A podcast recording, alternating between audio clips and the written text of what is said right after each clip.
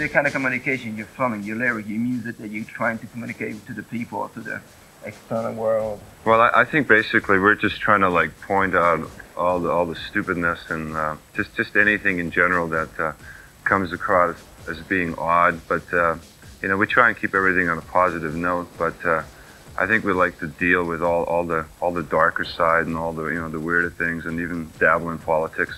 Just you know, general things that are quite harsh and. Uh, but you know, we just present it as a as a thing that like, yeah, you can do something about it. You know, you don't Uh-huh. have to like uh, live in gloom and doom.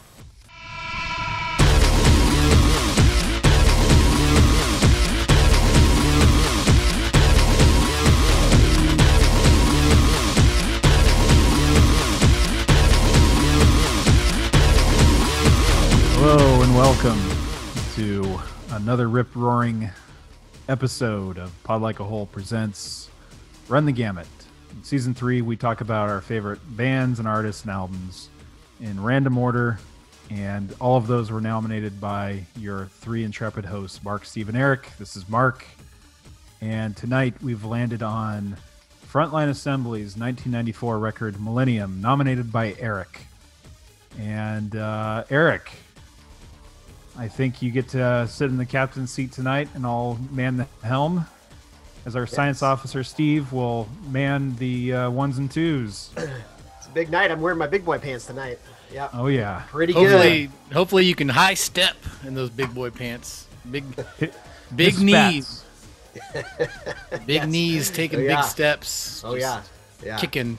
There's zippers on those big pants. There's uh, like these suspenders that are keeping the left and right leg um, hooked together. What are the? uh Well, yeah, I never understood that. I never understood the the pant the the, the coveralls, but they're not coveralls. They're they're hanging below your ass. Look. Um, and also Eric, are, are the, what's that dance move called with the high knees? Does that have a, a name? I'm sure it does. I, I, I, I'm sorry, I don't know. Just it's a stomp, right? It's a, it's a swamp stomp. I have, I have no clue, no clue. Um, and uh, it's uh, definitely a popular move with those that like to gather underneath uh, freeway overpasses. um, really just work out their aggression and angst in the middle of the day. Yeah. Yep. Yep. No, it's uh, just like that scene in Righteous Gemstones. Uh, Yes. I was gonna say. that. If, you, if anybody wants to know what we're talking about, you, you could you could toss out every uh, music video from any industrial artist into the dumpster. You don't need to visit any live videos of any bands that are of the uh, EBM genre or EDM, whatever the hell. Just watch Righteous Gemstones and watch the episode where the uh, industrial Satanists have a dance off, and you'll you'll get the point. One of my Yeah. favorite things on the internet that is uh, alive and well is there is a excellent Twitter account called People Dancing to Steely Dan. Um, it's uh, from the brainchild of this woman named Grace Spellman, and she takes random gifs or gifs, however you want to pronounce it out there, and she mo- uh, marries it to a Steely Dan song. Anyways, there is an excellent, excellent. Uh, uh, graphical interface uh, thing that is going along with a Steely Dan song of what we just characterized. These goths getting together and just throwing down, That's right. and it fits perfectly. I want to take a minute here and go on record. Let's take a stand. Uh, we are a we're a GIF podcast. We're a GIF family. GIFs. Not GIF. No, we call them GIFs here. That's it. Yeah. I Yeah. made- Jif is a is a peanut butter. Yeah. yeah. I've made the Exactly. decision. Moving moving forward, it's going to be called GIF. I'm going to hold you both to this. Thank you. I'm okay with that because that's how I see it too. Because GIF stands for graphical, graph, and so like g gra. Yeah. Not Jif. giraffical. Yeah. Well, yeah. I mean, how many? I mean, the only time anybody ever says the letter G like a J is a weirdo that spells his name Jeff. G E O F F. Yeah, And um, I can't. I don't trust those people anyhow. So. that's true. Sure. They need to be put on a national registry if you ask me. Uh, while we're making official stands, do we do we need to make our uh, Marilyn Manson uh, statement? Uh, yeah. Uh, so for me, um, you know, some of these allegations are not surprising. And at this point, he's not been tried in a court of law, so I have to say allegations because I don't want any of Marilyn Manson's attorneys scraping the internet and finding where um, any sort of defamation. I don't want a Dominion thing happening to me. Thank you very much. Dominion. Um, but uh, uh, allegedly, you know, we all know that he uh, loves his shenanigans when it comes to, and I don't mean that shenanigans in a lighthearted way. I mean it in a kind of more of, of an abusive way. So, on record, I'm not disowning the man, saying that I'm throwing out all of his records, but I can say that it is going to be very hard to listen to his music, um, at least in the near term.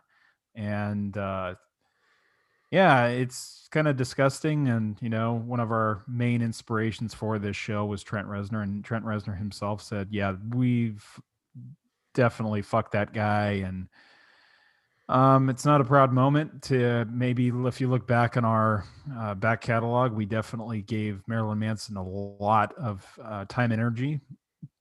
And I will still say his records are still strong, and I will always hold a uh, a, a space in my heart for his music. But for the person, um, I need to disassociate myself from the the terrible person that he likely is, and um, it's just uh, it's not great for music, and it's it's certainly you know um, it's it's disappointing at the highest order. I don't know what you what do you guys think? yeah, I uh, I don't have the nostalgia for him, so I can see how that that does make it hard. Um, but I do, you know, I like songs, and he's intertwined with a lot of music I do love. Um, but you know, his claim that he's no stranger to controversy and always just, you know, even in his relationships is doing scary things. Okay, but that doesn't change the fact that, you know, allegedly people got hurt and uh women, you know, women got hurt and, you know, uh, also allegedly creepy things happening like filming girls up their skirt without them knowing and stuff like that uh isn't just, you know, it's not it's not just bo- boys being boys, that's predatory behavior right there. Um but we we did consider taking the old Marilyn Manson episode down, but I think that's some real, you know, there's some good music critique on nobody, there. and- nobody considered that. You fucking texted it. I would. That's asinine to me. I mean, Yeah, I mean, the only reason I would, it's not because I'm getting behind, uh, you know, the whole thing of cancellation, canceling him forever. You know, I'm not going to put him in that category quite yet. Um, but it, like I had mentioned, it's just very uncomfortable. I didn't want anyone out there to think that we were siding with the man. That's the only reason I brought it up. that's Yeah. where this stuff, like, yeah, no, he's he's garbage, and I'll never. If he puts out any new music, I doubt I'll be attracted to it, and I don't see myself uh, reaching for his albums anytime soon. I can't say in the rest of my life I'll never listen to one of them, but I, it's doubtful. And I, you know, I I believe the abusers, and uh, you know that's yeah that if walks like a duck, sounds like a duck, quacks like a duck, whatever the hell the, the, the saying is. I mean, no one's surprised here, but I don't think you need to go through and go through your history of every time you commented on someone and scrub it. That just seems irritating. Yeah, I do agree with that. I do me. agree Yeah, with I- that. I- I I, I, just- I just I just bristle at it. I just it yeah, you 100%. got to draw a line. You can say, "Yep, with these things I've seen now, this is garbage," and I hope a car hits him. But that doesn't mean I need to get the fucking uh, um, uh, sunshine, uh, eternal sunshine. of black sharpie out. yeah. I don't. I don't need to, you know, have my mind erased. yeah, it's uh, you, there's no reason to travel through time and correct yourself in the past when you didn't know of the things that happened. Sure. Totally. Yeah, absolutely. I mean, if anything, the only reason that hit me was like, you know, someone who's stumbling across our podcast for the very first time, you know, Googling um, Marilyn Manson. But that's what I- podcast, that's and what I- then They that's what- see us and then we're just kind of like fawning over the guy. I, and of course, they could hopefully have the nuance to look at the date when we recorded that versus what it is now. Well, Mark, But- I only I only wish it was that easy to get new listeners. Uh, Controversy never hurt anybody, right? exactly. Rising tide lifts all boats. If you find our Yeah. show because you're you're looking for any uh, news on a terrible human being, well then welcome. Here we are. Uh, yeah, I- I'd rather not even waste any more time on him, but uh, it's it's disappointing, ya. and he's he's a trash human being.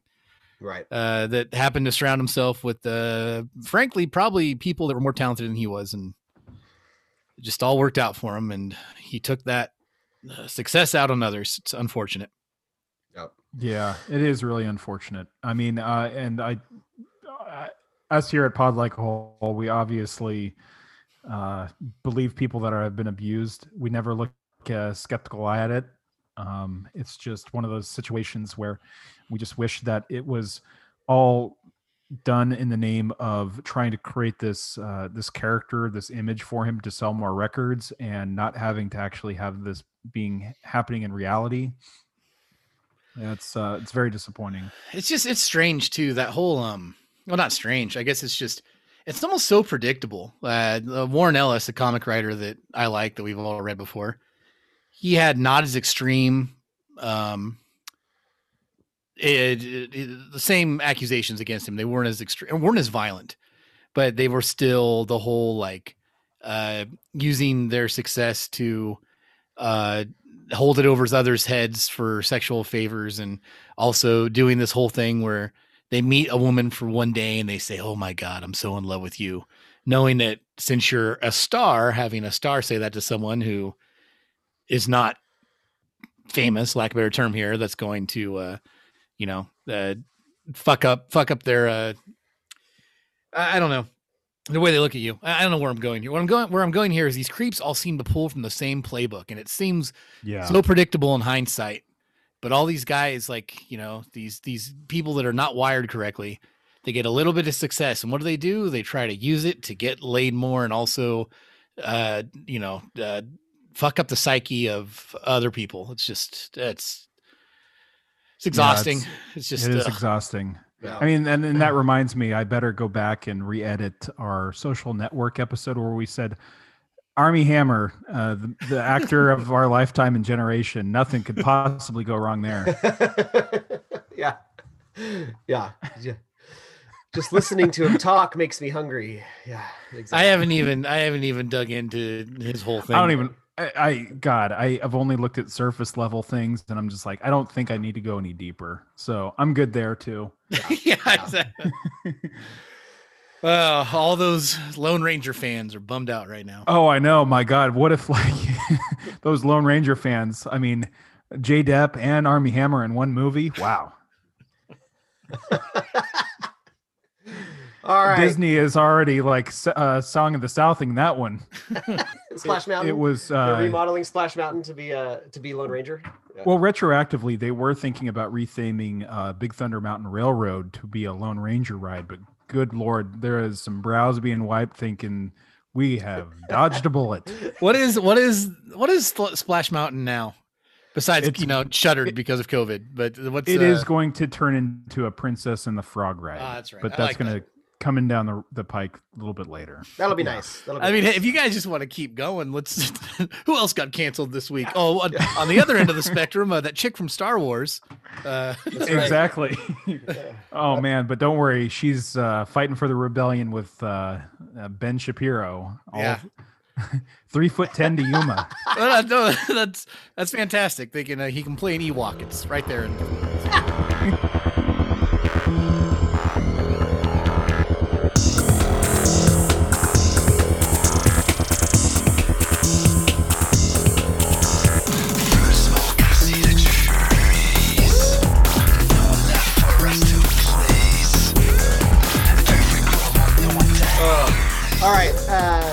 so shall we? Shall we jump? So we shall we jump into the the topic tonight? yes, let's get it. Let's So do it. Frontline Assemblies Millennium. Yes, So millenniums. Let, us see here. Recent podcasts that we've done talking about music Uncle Acid, Sisters of Mercy, Nick Cave, Behemoth. And now this. We're really just, everything just keeps going. Dark side of life, it seems. That's right. That's right. Yes, yes. In the shadows. We've been creeping in the shadows now for months. So we'll Killing see. Joke. Killing Joke's another Yeah, one. we'll see where the dice Yeah. rolls us after this, but we have definitely been been hiding in the shadows. Uh, so this particular album, I is an is a new one for me. Um, we talked in our big three industrial episode. We they were kind of like an honorable mention. Um, back in the '90s when I was listening to industrial, they were a band that might pop up on my cleverly named Industrial Revolution compilation CDs that I would, you know, find for two dollars at a at a record store. Um, and uh, that could for- be that could be a whole episode in itself discussing and bad industrial compilation albums because that was a yeah, cottage just, a- industry. just the artwork alone. Yeah, yeah. Uh, but gold, uh, gold, gold, That was a game of Battleship, I tell you. Hit and miss. Cleopatra, Cleopatra Records. They oh just yeah, loved oh, them. Yeah. and it would often be the same eh, compilation, just with different artwork and a different title, but the exact same songs, like the same thirty songs they had the rights to. Yeah, and then if Yeah. it and then if it was a different compilation, it was the same uh, 15 artists doing those different 30 songs. Yeah, yeah. Um, so uh, for whatever reason back then, uh, you know, when I had my Nine Inch Nails and Skinny Puppies and KMFDMs and Ministries, um, you know, it didn't bother me, but it just it also just never clicked with me. Um, then of course, you know, pretty much since we started this podcast, I've like I just uh, just an industrial head again, uh, or you know, rivet head as we like to call it. I it's like literally listen to 90 percent of the music I listen to is is just I've been just mining the history of industrial and and now I'm I'm I'm absolutely crazy about them. But yeah, I didn't didn't have I love I love that I love that breakdown though of our pod. I mean that if you just want to give a high level description of our podcast for what you know these three guys that talk, it's uh Eric these days is 90% industrial.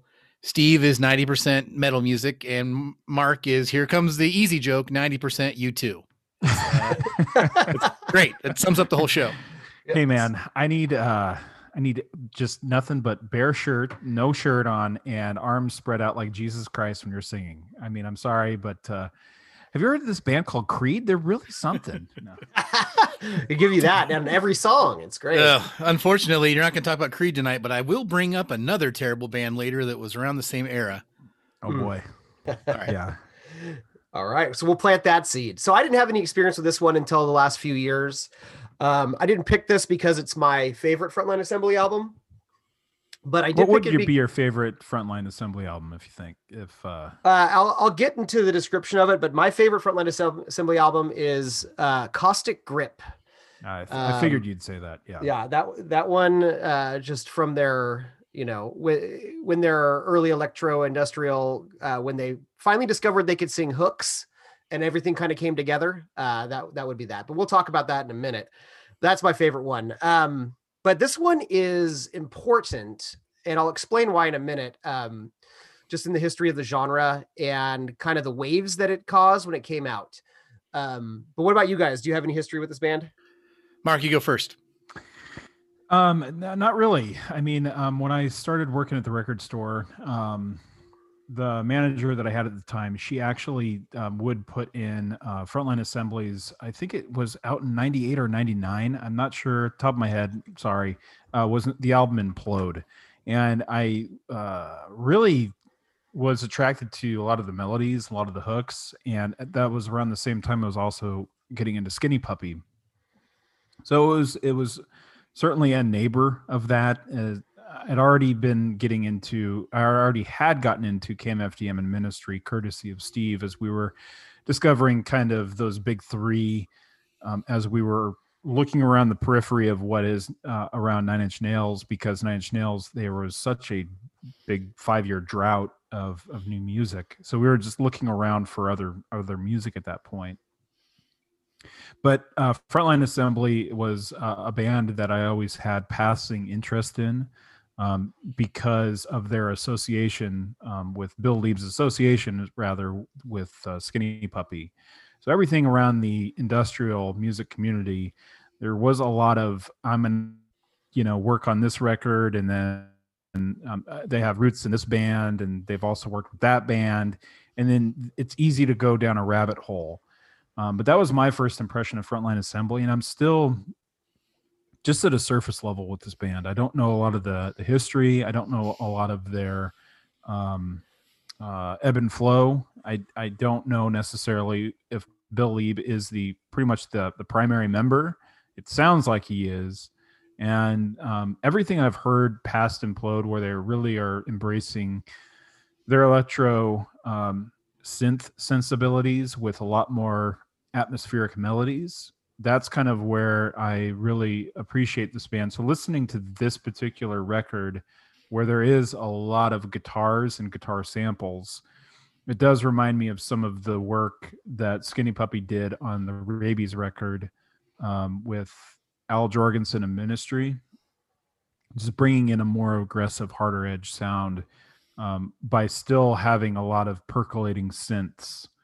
Um, but Frontline Assembly, you know, when I first heard of them, I would often confuse them with the other band that had the word front in it, and that'd be Front 242.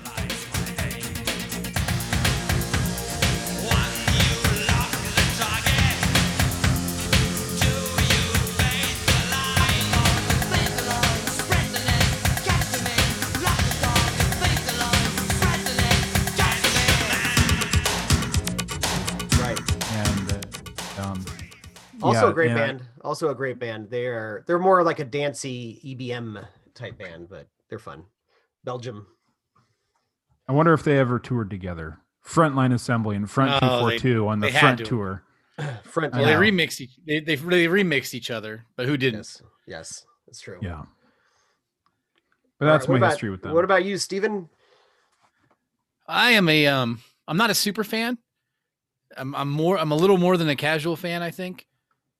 Uh back back when we were younger, I I was fascinated by them quite a bit. And um I I, got into them around the time of flavor of the week.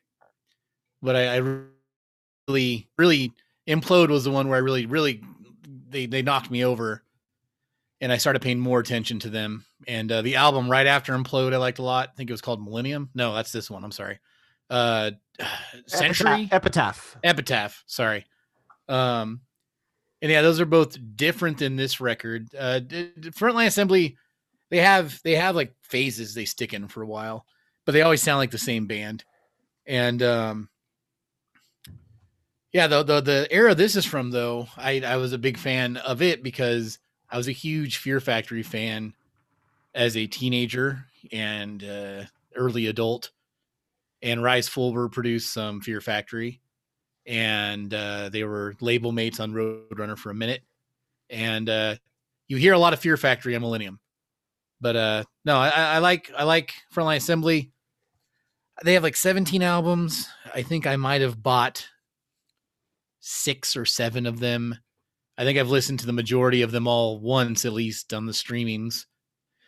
And uh actually they, you know, uh, my favorite work of theirs is when they released in 2014 uh Echogenetic.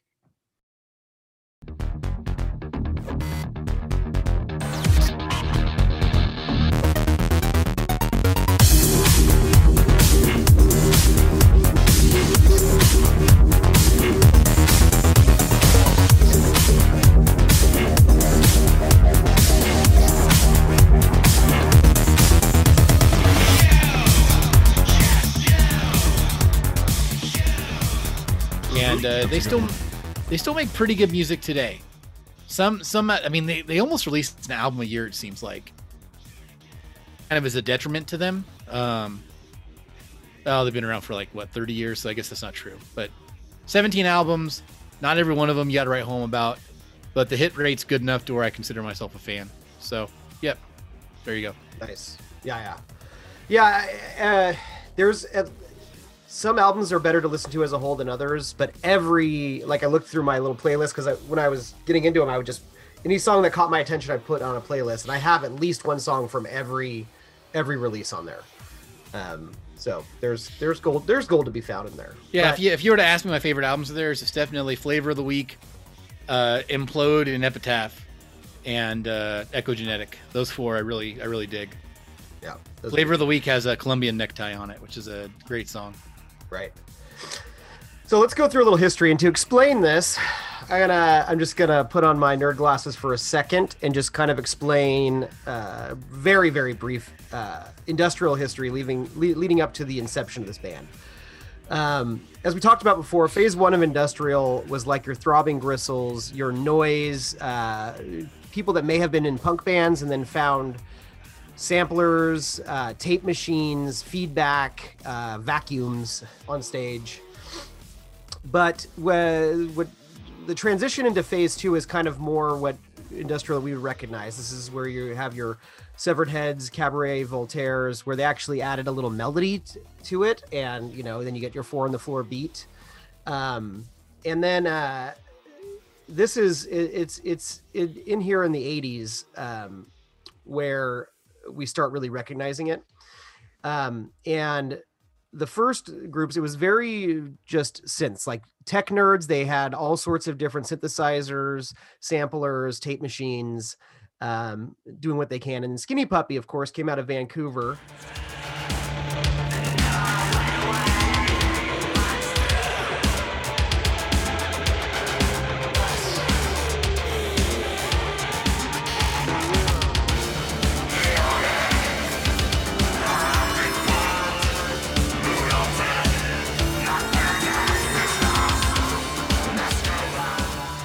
um, and Bill Leeb was in uh, joined them on their first tour. Uh, Kevin Key and, and Ogre were touring. They needed somebody to play live synth bass and some other t- like tweaks here and there. And so they got uh, his name's Will Wilhelm Leeb, aka Bill Leeb. He went as Wilhelm Schroeder, based after the Peanuts character.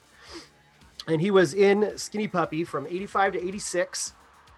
And um, and then like on the first couple Skinny Puppy albums, uh, he was you know supporting them you know a little bit in the studio here and there uh, and then he left in 86 and he wanted to do his own thing and it was around this time that he met this kid this like scene kid reese fulber um Pronounce Reese. reese yes. You pronounce it right. Yes. yeah reese I think I've called I called him Rice Fulber from like 1994 until two weeks ago. So Yeah, same. I, I think of uh, the guy from Indiana Jones.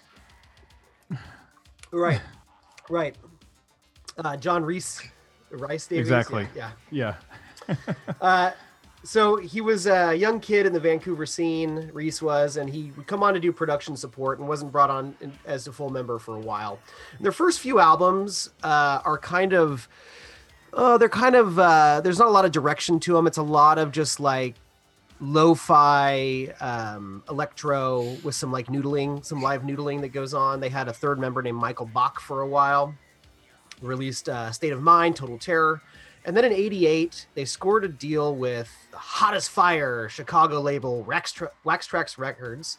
And uh, they released Corrosion and a few more albums on there. And uh, I'm a big fan of Wax Trax. Pretty much, if they put something out during uh, the 80s to the mid 90s, it's worth checking out. Um, the documentary about the labels. fantastic watch. Um, and Michael Balch left Frontline Assembly to join uh, Revolting Cocks and uh, Leeb uh, put Reese in as a full time uh, uh, partner during And- the and Reese- years. and Reese is he's gone. He, he's he's come and left the band a few times, right? Correct. Yeah. Well, yeah, we'll get to that because he he had yeah he got the Roadrunner gave him uh, some cool job options. Um, so uh, while they were at Wax Trax, uh, Bill Leeb started. Uh, you know, he was also kind of hot as fire at this time in in the in the genre, and their music was was now like very club ready, uh, beat you could dance to, less kind of noodling and uh, more hooks.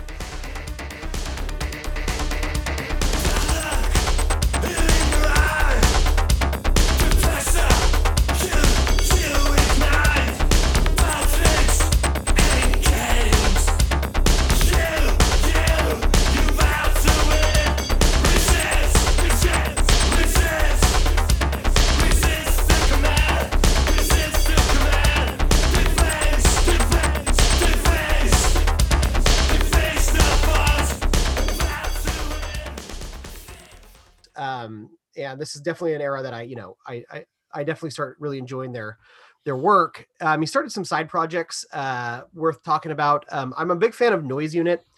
Um, the first album, Grinding into Emptiness, is really good. It sounds very 80s, but very kind of hard edged 80s synths.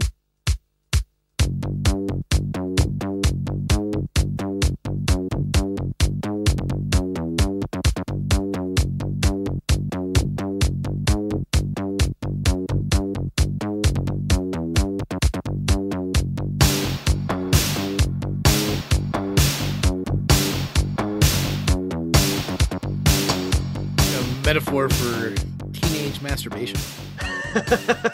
it's that's that's dark, but yeah. uh, so and, and each each album would be a collaboration uh, with somebody. The first one's a collaboration with uh, the band Klinik. Later, it would be with Haujobb. Um, Good and- old Haujobb. That's right. They were excellent live. I'll be honest with you. Me and Steven saw them open up for Velvet Acid Christ. Oh, and boy. Haujobb like looked like they were um, two beta testers that you know just came out of a, of a basement, and um, they were great. They were Yeah. great. Haujobb was great. They made some good albums. Uh, they might still be around today. I don't know. I don't know about good old Velvet Acid Christ though. Yeah, that. Then they came on like Oh looking like extras from SLC Punk, and I was like, all right, here we go. really, really bad. Not good music. yeah. Haujobb's pretty good. You know, it's funny about Haujobb is that uh, in 1999 there was a Final Fantasy game called Final Fantasy 9, and I named a character in it Haujobb, and I'm Yeah, actually playing it again right now on the Nintendo Switch. They made a version that they uh, Final Square has re-released their old games where you can turn off the uh, random attacks and speed everything up, which is it's basically dad mode. You can play through these games now that used to take 60 hours in like nine. Nice. Um, it is, it is, it is. It's fun because no, all- yeah, we don't have a lot of time for shit. We're, we're old dads. But uh, uh, Haujobb, unfortunately, this this time he's been renamed Romstein. So he's been Oh, updated. he had to he had to retire. That's fine. um, so yeah, during this era, they put out Caustic Grip and Tactile Neural Implant. Uh, both were mammoth albums in the in the genre and considered by a lot of people to be classics. Um, I, I can't recommend them enough if if you're in the mood to to stomp your foot and and enjoy some of those Bill Leeb hooks. Like you know, Bill Leeb's st- style of singing is it's almost whisper singing during during the verses, and then he like he's not doing anything too super exciting with his voice. He's pretty much following whatever instrument's doing the melody or like the bass line. He's pretty much just following it note by note. He's not he's not like doing anything flashy, but damn it if it doesn't get stuck in your head.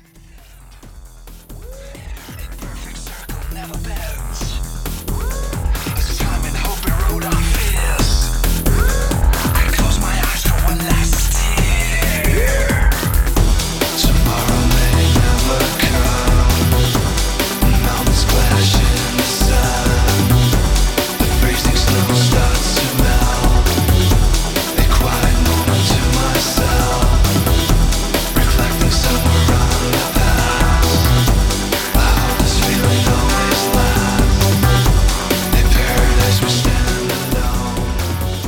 His his approach to the book, uh, I'll give him this. He learns to sing better uh, around the turn of the century. I think he tries to sing more. Yeah. Like think about that song. Um, oh goodness, they got a song on that that album uh, Epitaph that just has really good oh vocals. yeah. Uh, is that Everything Must Perish? It might be. That song's a- really good. talks about the it's it's got like the talks about like you know the sun burning shadows away and the snow melting. Um, it's a good song. I listened to it a few days ago. Yeah. He gets to be a better singer, but this older stuff he definitely takes the ogre approach, but he's not as interesting as ogre. Yeah. He's not Uh, not so much monster vocals, but it is like low and and It's a uh, guttural, it's a shout. It's Yeah. heavily processed in his case. I don't think ogre really ever processed himself as much as this guy does. Um, the vocals are not what he's making music for. You can tell you Sure. tell you that much. It's Sure. a, it's a, it's probably the last thing they think of. Sure. Uh, during this time, he did another side project that I've talked about on the show before with Kevin Key and Dwayne Goettel from Skinny Puppy called Cyberaktif. And um, it's once again, it's one album. It's really, really good. It's got Blixa on it. It's absolutely worth your time. Um, and then uh, he also had like so many little dance projects like Equinoxe and Intermix. And then for the Enya fans out there, Delerium. And Delerium actually gave Bill Leeb probably some of his biggest hits. Uh, Delerium. Oh yeah, he's bought a couple houses. I bet with Delerium. I'm not even Yeah. exaggerating. Yeah. I would that broke down Palace song, uh, Right. "Silence" with Sarah McLachlan. I, I Mhm. still think it's a great song.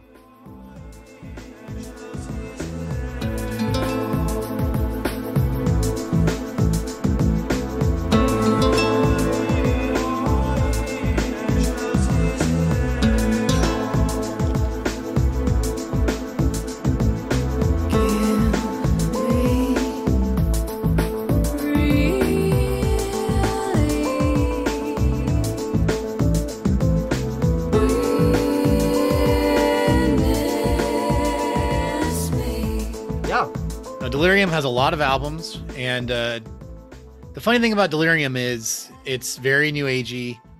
It's very relaxing. It's very fucking bathhouse or uh, acupuncture music.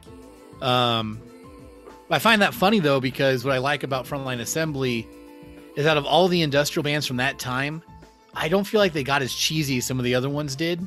But then he goes and he makes Delerium, which is just as uh, pretty cheesy. so Oh, it's, you know, it's like he kept he kept a lot of that that that cheesy nonsense, uh, you know, music videos aside, out of Front- Frontline Assembly, and then shoved it all into this new new age project. Yeah. So, uh, uh, and, and I'll be referencing a few times this great interview with uh, with Rhys. Uh, I heard him talking about this album on the Meep Meep podcast, which is all about Roadrunner Records.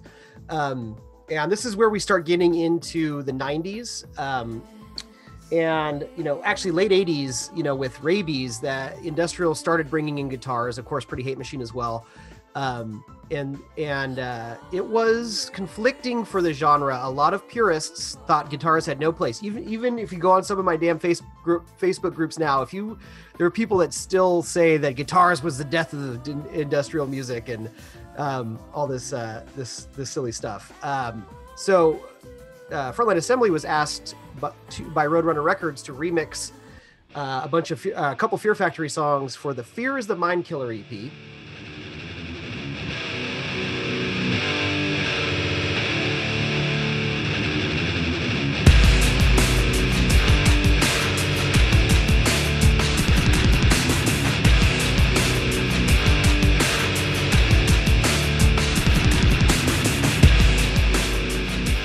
Fun fact: they they recorded that in Bryan Adams' basement. And uh, another fellow Canadian. Uh, apparently, Bryan Adams wasn't home at the time, but he had a great studio in his basement they got to use. Um, and that's a pretty fun little little uh, remix album, and uh, uh, you can definitely hear the seeds of, of Millennium in there. Um, and it led to uh, well, they were on this this record label called Third Mind, and uh, it got bought up by Roadrunner Records, and Roadrunner, because of that collaboration, decided to make them kind of a at least a, uh, put a lot of energy into Fr- Frontline Assembly for their next release, which was Millennium. Um, and so, uh, Steve, what's tell us a little bit about Roadrunner Records.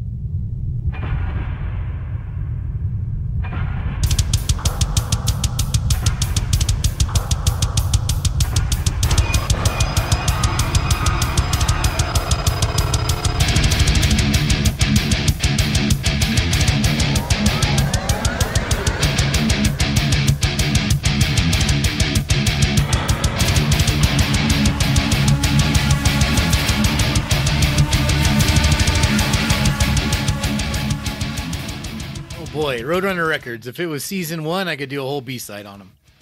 Um, they are still a metal label, and in the '80s and '90s, they were kind of a metal label that would take a stab at anything up and coming, and also they they, they would they would experiment a lot.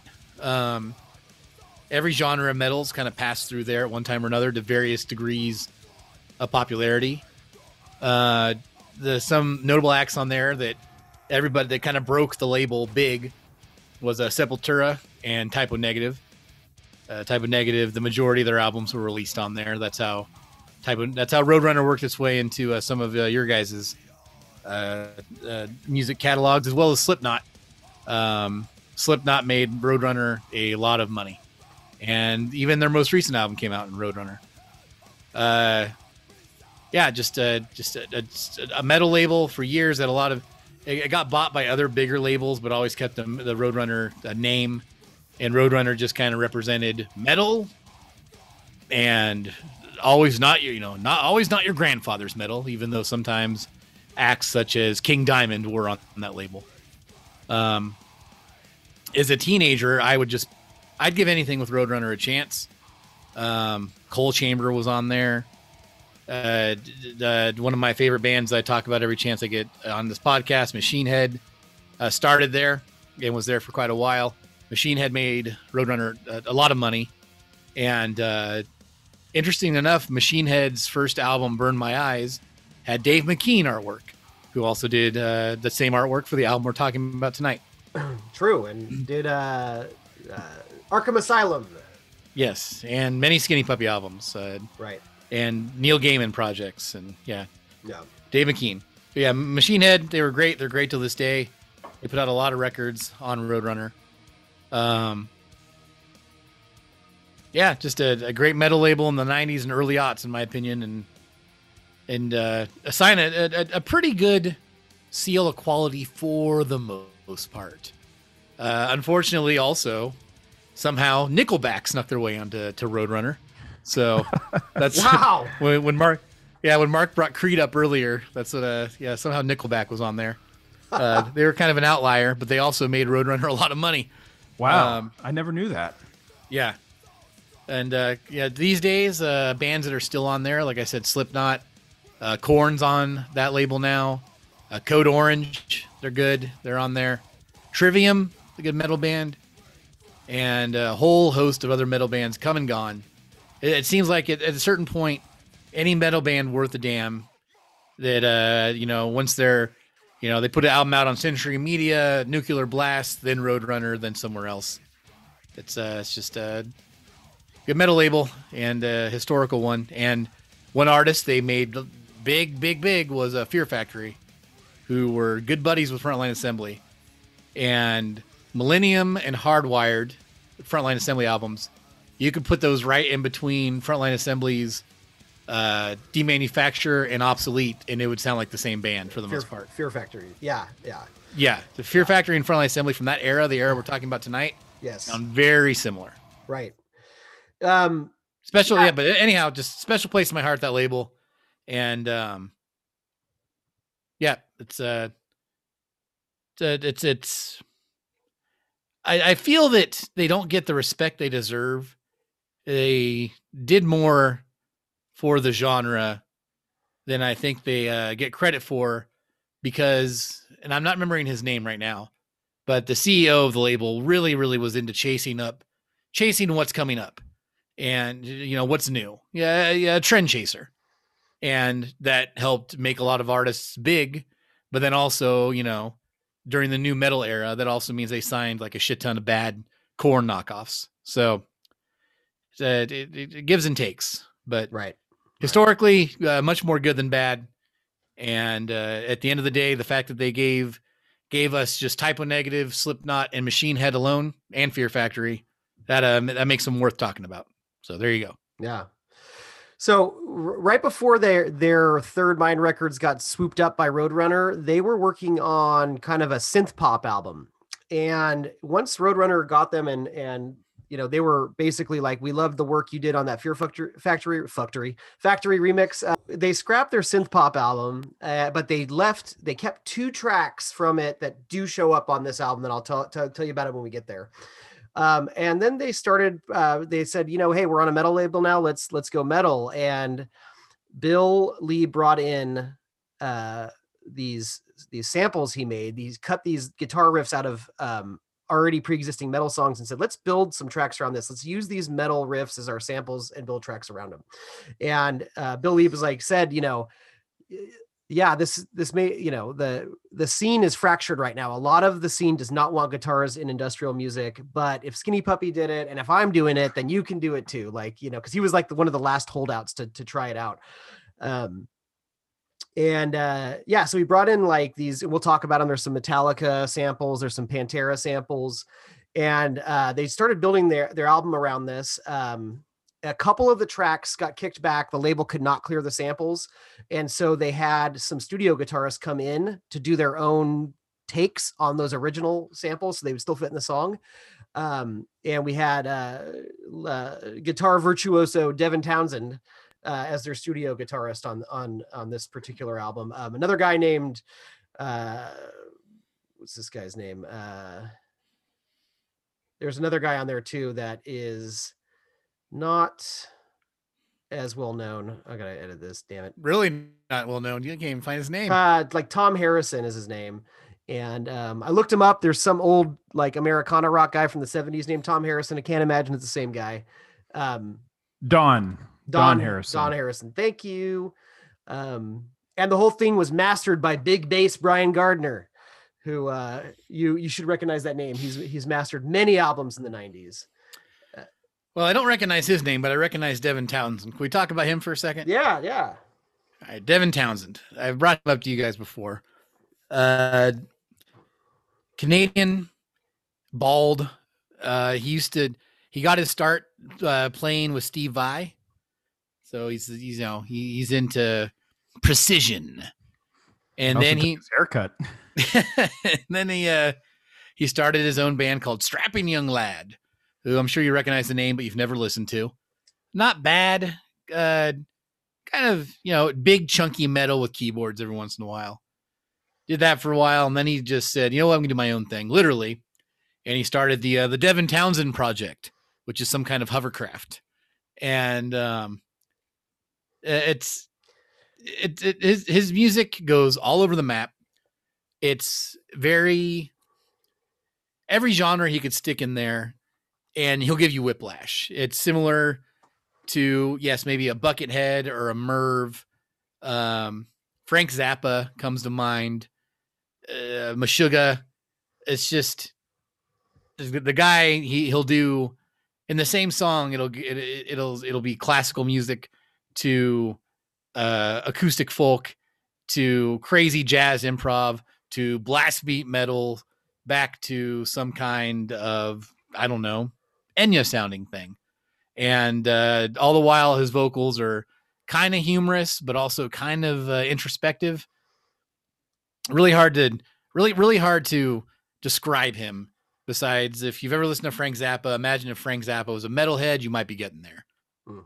Um, his music's not for everybody, but I do think it's worth checking out. His one of his more recent albums was called um oh god. Empath? Yeah, Empath, which also sounds like it could be a frontline assembly album. And I, I think he's worth checking out just to hear what the what the guys are going for here. But uh he he's very prolific and by all accounts seems like a nice guy. So and when he was younger, he played in frontline assembly. So there you go. He's really good at the guitar though. You don't hear a lot of that here, uh, but when he wants to, he can he can do it all. So And what what what Rhys loves about Devin is his guitar tone. Um, because like like they used him as I said when they couldn't clear a sample, and so he kind of had to do an interpol- interpolation of that, where it kind of made it his own. And uh, and I think the guys were floored by the uh, the guitar tone that he got, even just for those little those little stabs and, and clips that he used. Um, but we'll get into that. Um, so yeah, this was followed up by an album called Hardwired.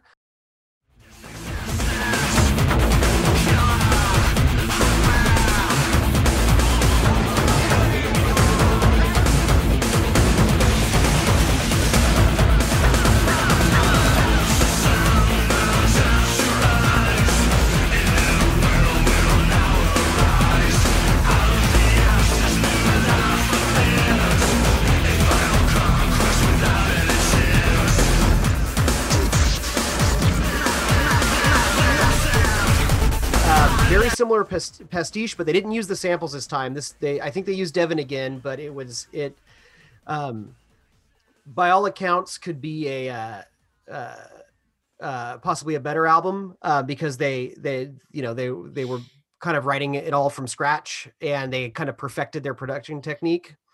Um, yeah, I don't think I don't think Millennium's bad by any means, as you'll learn tonight. But I did tell Eric that if I were to pick a album of theirs to go with, I would have went with that one. But uh, right. It was not it was not my turn not my turn. So. Yeah hardwired is very good and what's interesting is millennium was one of the, was their best selling record. Um uh and they're like crossover hit but it alienated a lot of their fans. Um but they came back for hardwired which is very similar in it. They were just i guess got they just it just took them two albums to swallow the the bitter pill of guitar in a, in in frontline assembly. What I don't understand is that like I don't know, maybe it's because we are we're like, you know, third generation immigrants of industrial music, three of us because of our age. So maybe by the time industrial got to us, we expected guitars. yeah But for me, I, I do expect guitars. That's what I like in industrial. yeah, Yeah. i think yeah we came in in the guitar in the guitar phase but uh, old, but also, uh, like, old gatekeepers. Ministry and- put out "The Mind Is a Terrible Thing to Taste" in 1989. So, yeah, and I, I, I mean, yeah. May- maybe they were considered more mainstream, so they weren't quote unquote true industrial, which is poppycock, if you ask me. But uh, I, I guess that's how you can get away with that. I'd I'd hate to be a fan of industrial and not like Ministry. That'd be just terrible. Well, what's the point? Yeah. Um, but yeah, so and then they followed up with flavor of the week, as you mentioned, uh, which I love how they spell it. It's F L A in parentheses, Aver of the week. they they sneak their name. It's a good it. album. Yeah. It's a good one. Uh, and then implode.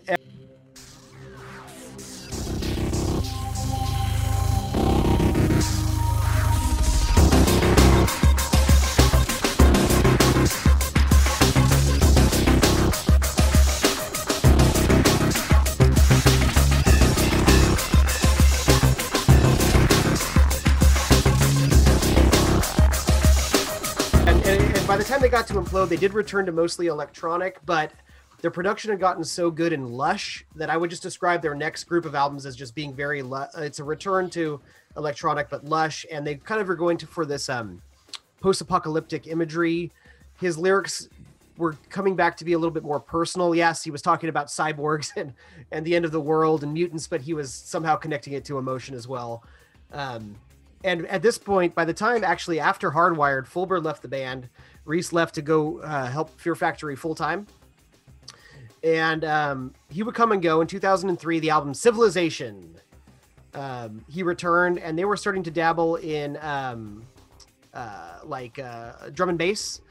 And in, in uh, 2010, they put out electronic, improvised electronic device, uh, which had uh, brought back guitars from Justin Hagberg from Three Inches of Blood. Also has Al Jourgensen on a song, uh, and a pretty great song called Angriff, German song. It's really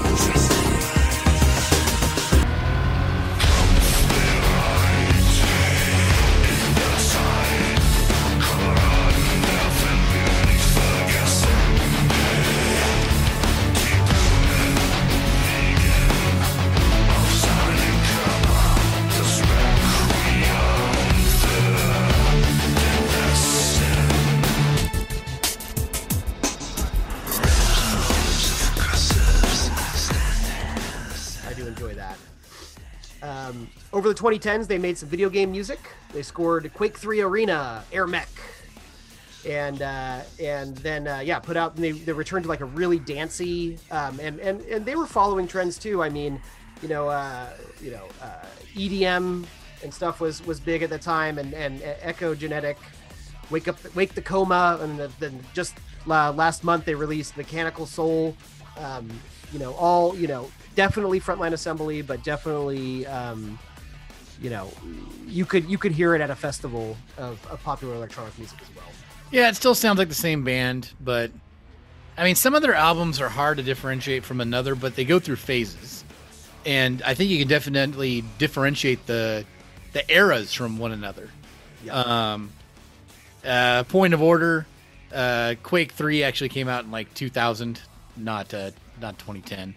Um, just wanted to set you straight there. You're absolutely right about that. Sorry, I lumped that in with the other the other video know. games they did the soundtracks for. You're right. They, that, I, I just remember because uh, Trent Reznor did Quake One. Quake Two was good. God, was it Rob Zombie who did Quake Two? Mark, help me out here. It was Uh, it was Chris Vrenna, I think, that did Quake 2. hmm. I think was it Doom Three that Rob Zombie did. No, now we're all off the course here. But yeah, then uh, Frontline Assembly did, uh, or at least Rhys Fulber did uh, Quake Three, and um, I also wanted to mention their most recent Frontline Assembly album. What's that one called? Mechanical Soul. Yeah, It's very really, really. Uh, they have a brand, don't they, with their their they names? sure do. They sure do. Um, Dino from Fear Factory is on that album, so it's all come full circle. Nice. Oh, and important also in the last 10 years, uh, Rhys produced a fantastic album that Stevie turned me on to uh, Youth Code's uh, Commitment to Complications, uh, or Commitment of Complications. Anyways, he produced that that album, and and uh, you sent me a clip today of him talking about his his five most important albums he's worked on, and he listed that one. And I think it's I think it's a super important album as far as like in a way, industrial has kind of kind of had a little bit of a resurgence. Not that it ever really went anywhere, but as far as getting more attention recently, and uh, I think they're a huge band as far as this whatever wave we're in now.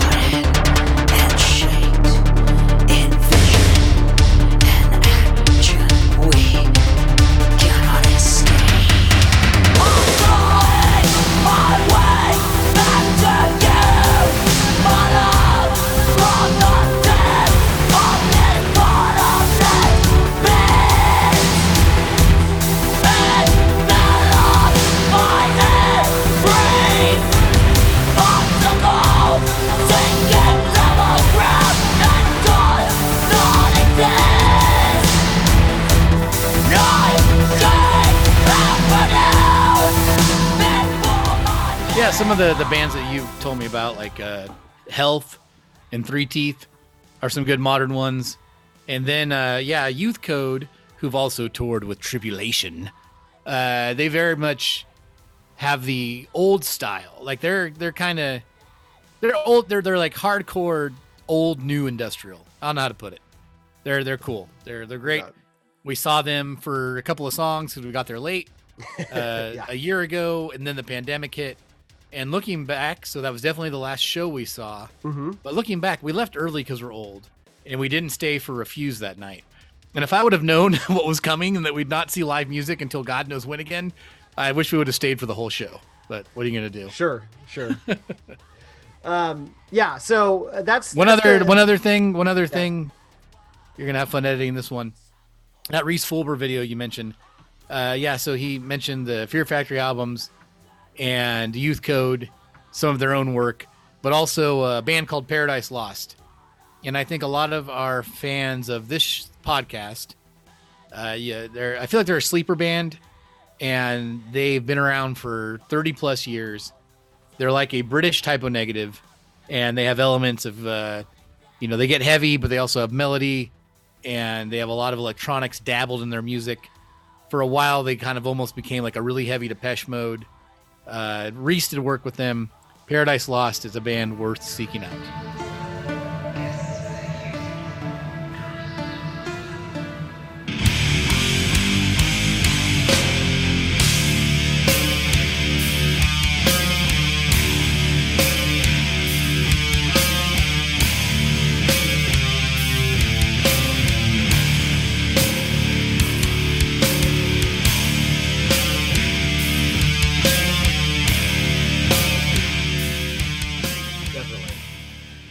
Well, all right, guys. That's the history.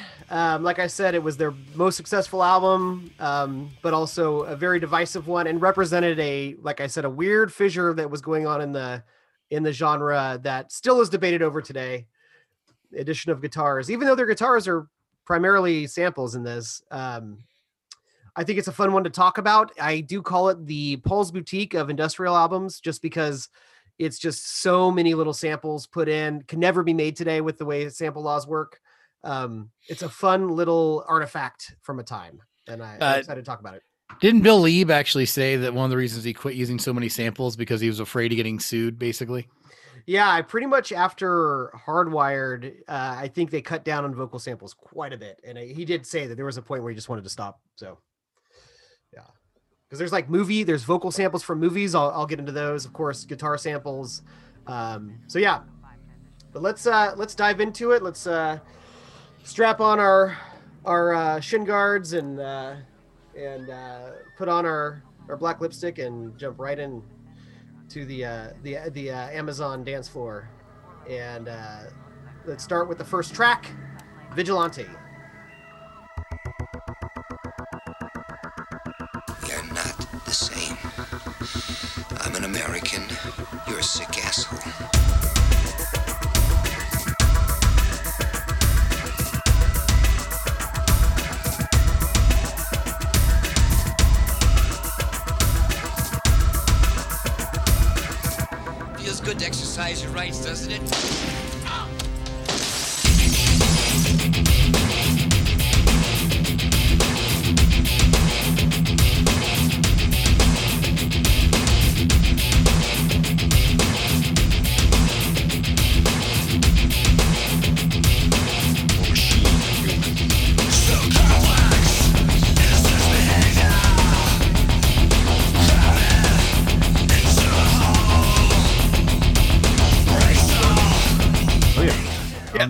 unless yeah.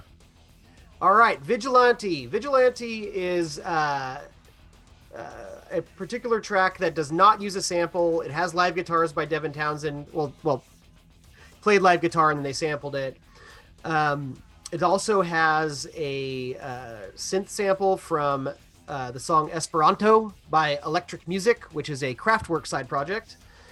Um, and you have the first uh, right off the bat you hear a like a scene from a movie and you hear we're not the same. I'm an american. You're a sick asshole from falling down. They use falling down all the time in this movie. I uh, went ahead and rewatched it this weekend. We can we can talk about it but uh um i think it, it it it there are themes that they're trying to go for in this album that line up with that movie pretty well. Well, let's talk about it. Let's let's let's talk about that movie. yeah. That yeah. I, I think that it holds up pretty well. I saw it when it first came out on VHS, and uh, Joel Schumacher, Michael Douglas, uh, and uh, oh goodness, I'm blanking. Who's uh, Robert Duvall. Robert Duvall.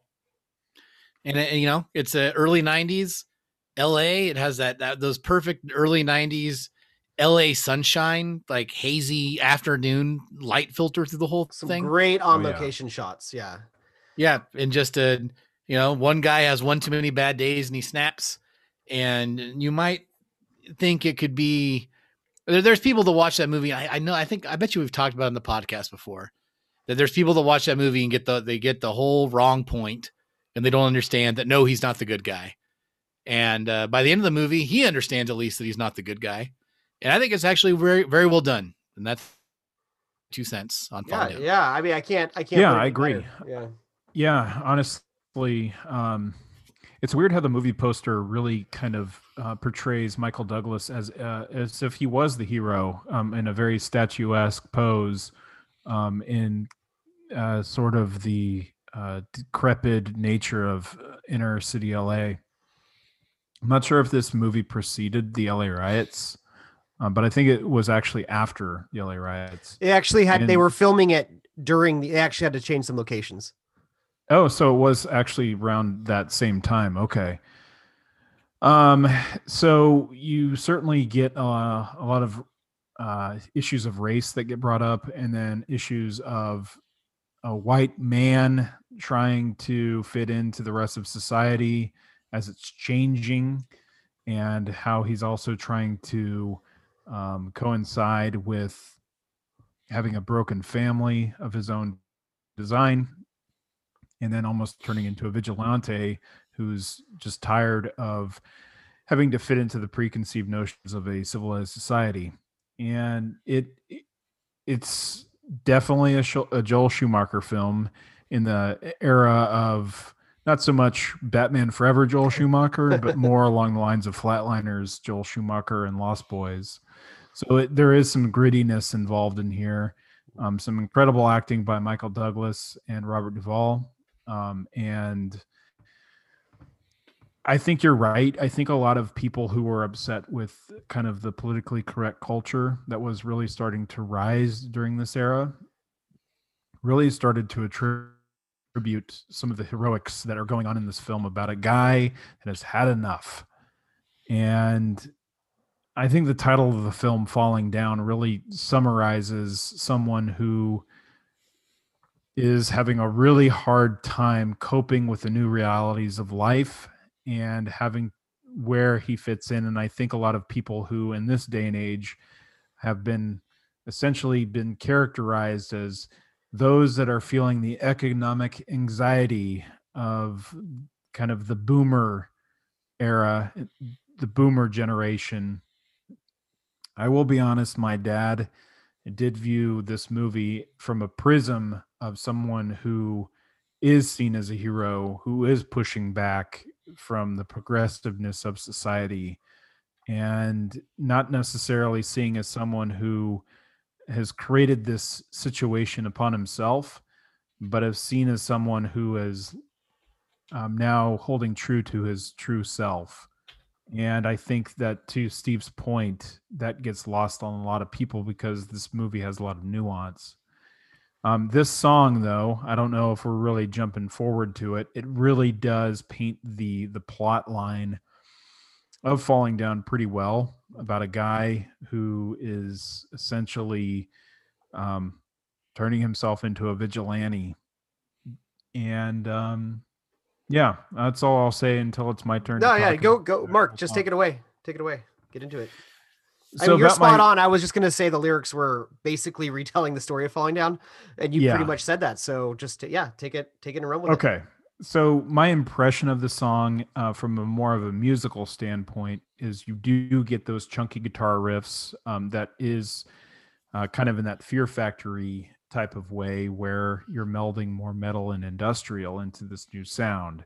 And um, it's to me, in my ears, I hear an amalgamation of what KMFDM was doing around this time, along with Ministry, and then the vocal work of Skinny Puppy. So it's the three bands that are essentially the touchstones of what industrial music in was really largely seen as as being the godfathers of of really trying to meld those three bands together.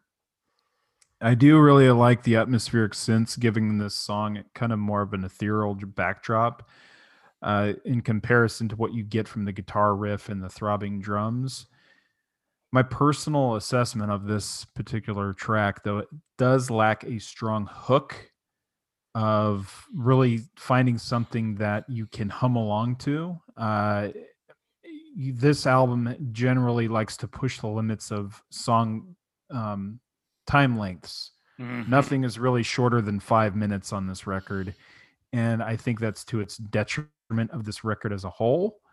Um, but i do think that it does a great job in this track of essentially covering the theme of falling down um, but that, that's my two cents on that Yeah, to Mark's point, actually, just think of the genre as a whole. Uh, a lot of times I'm like, they want to you know, they get 74 minutes for the CD, so they really want every minute of it. And um, that probably is one of my bigger complaints, few complaints of the album. Yeah, the song doesn't need to be almost seven minutes long, but it's not a bad song. I think it's a good opener for this album. Uh, the, the samples are used well. Um, there's you're going to hear this phrase a lot of times tonight because I don't have a better phrase for it, and I've said it since the start of this podcast. There's some good uh, Miami Vice synths buried into this thing. Um, I wish they would bring some of the synth work to the front during the verses, but during the uh, the choruses and some of the bridges, they maximize it so uh, it stands out more uh, throughout the song, and it's probably by design. Um, I, I I I think this this track it kind of takes a minute to get my attention, but when the drum beat picks up, and that'll happen a few times in this record, I like it when the songs they uh, when the the BPMs pick up a little bit. And on this one, during that whole part where it ticks up during that uh that rise and fall lyric is when it really gets its hooks in me. Uh, yeah, and to the to the uh topic of it, I think Mark covered how it's it's like falling down, but also I want to bring up that uh, during the Blaze Bayley years of Iron Maiden, the lost mid '90s years that no one talks about, uh, they wrote a song called uh, "Man on the Edge of the World," which was also about falling down. yeah. So, there you go. It's uh, yeah. not a bad song. It's indicative of what's to come. I just wish it was a little bit shorter. Yeah, I'm pretty much with you guys. I think it's a good opener. Um, it's it's it's fast. Uh, Bill Leeb's singing like as much of like a like a rock singer as much as he can. Um, I the chorus. You're right, Mark. I wrote it right down here. Not not as catchy as they, uh, and that's one of the best things about them is they can get catchy, but there it's not a catchy hook. However, the chorus does get a little punky. It uh, it almost sounds like a little bit like Lard, the way it picks up. I think that's yeah, that- it's- that drum hit you were saying.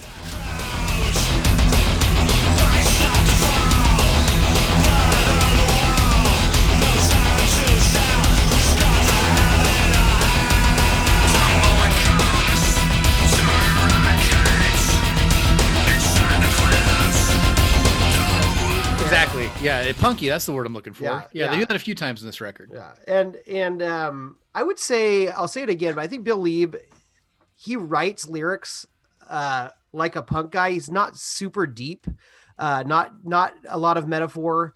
Um, well, or if they're metaphor, they're obvious metaphors.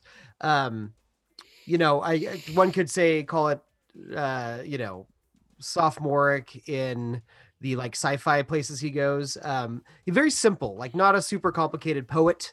Um, and you know because he's singing and just matching the melody and not doing anything else, like very much punk in that way too. Um, but yeah, no, it hits. Um, I do like the the whole sound they're setting up for this album. The movie samples, the vocal samples, the guitar samples. I mean, it sounds like a patchwork of stuff. And like I said, I they can't make could never make something like that now. And um, I think it's I think it's it's got a special sound to it.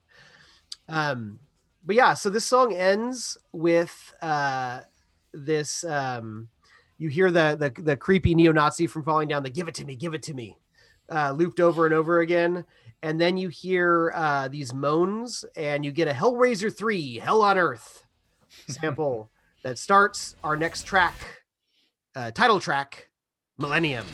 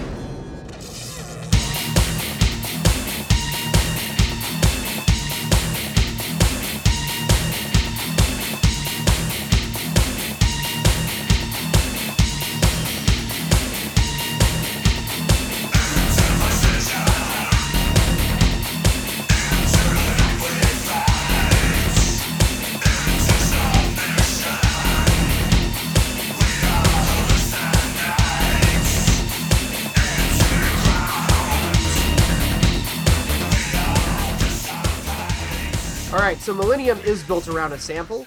Uh, a new level by Pantera uh, is the riff, and then um, uh, behind that guitar riff, you hear another sample, and it's actually just this weird sound effect sample from the Depeche Mode song "Get Right with Me." Uh, it's a guitar scratching, like scratching down the fretboard that they put in the background.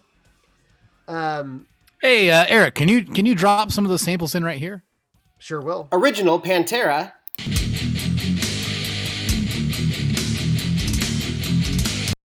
Millennium Sample.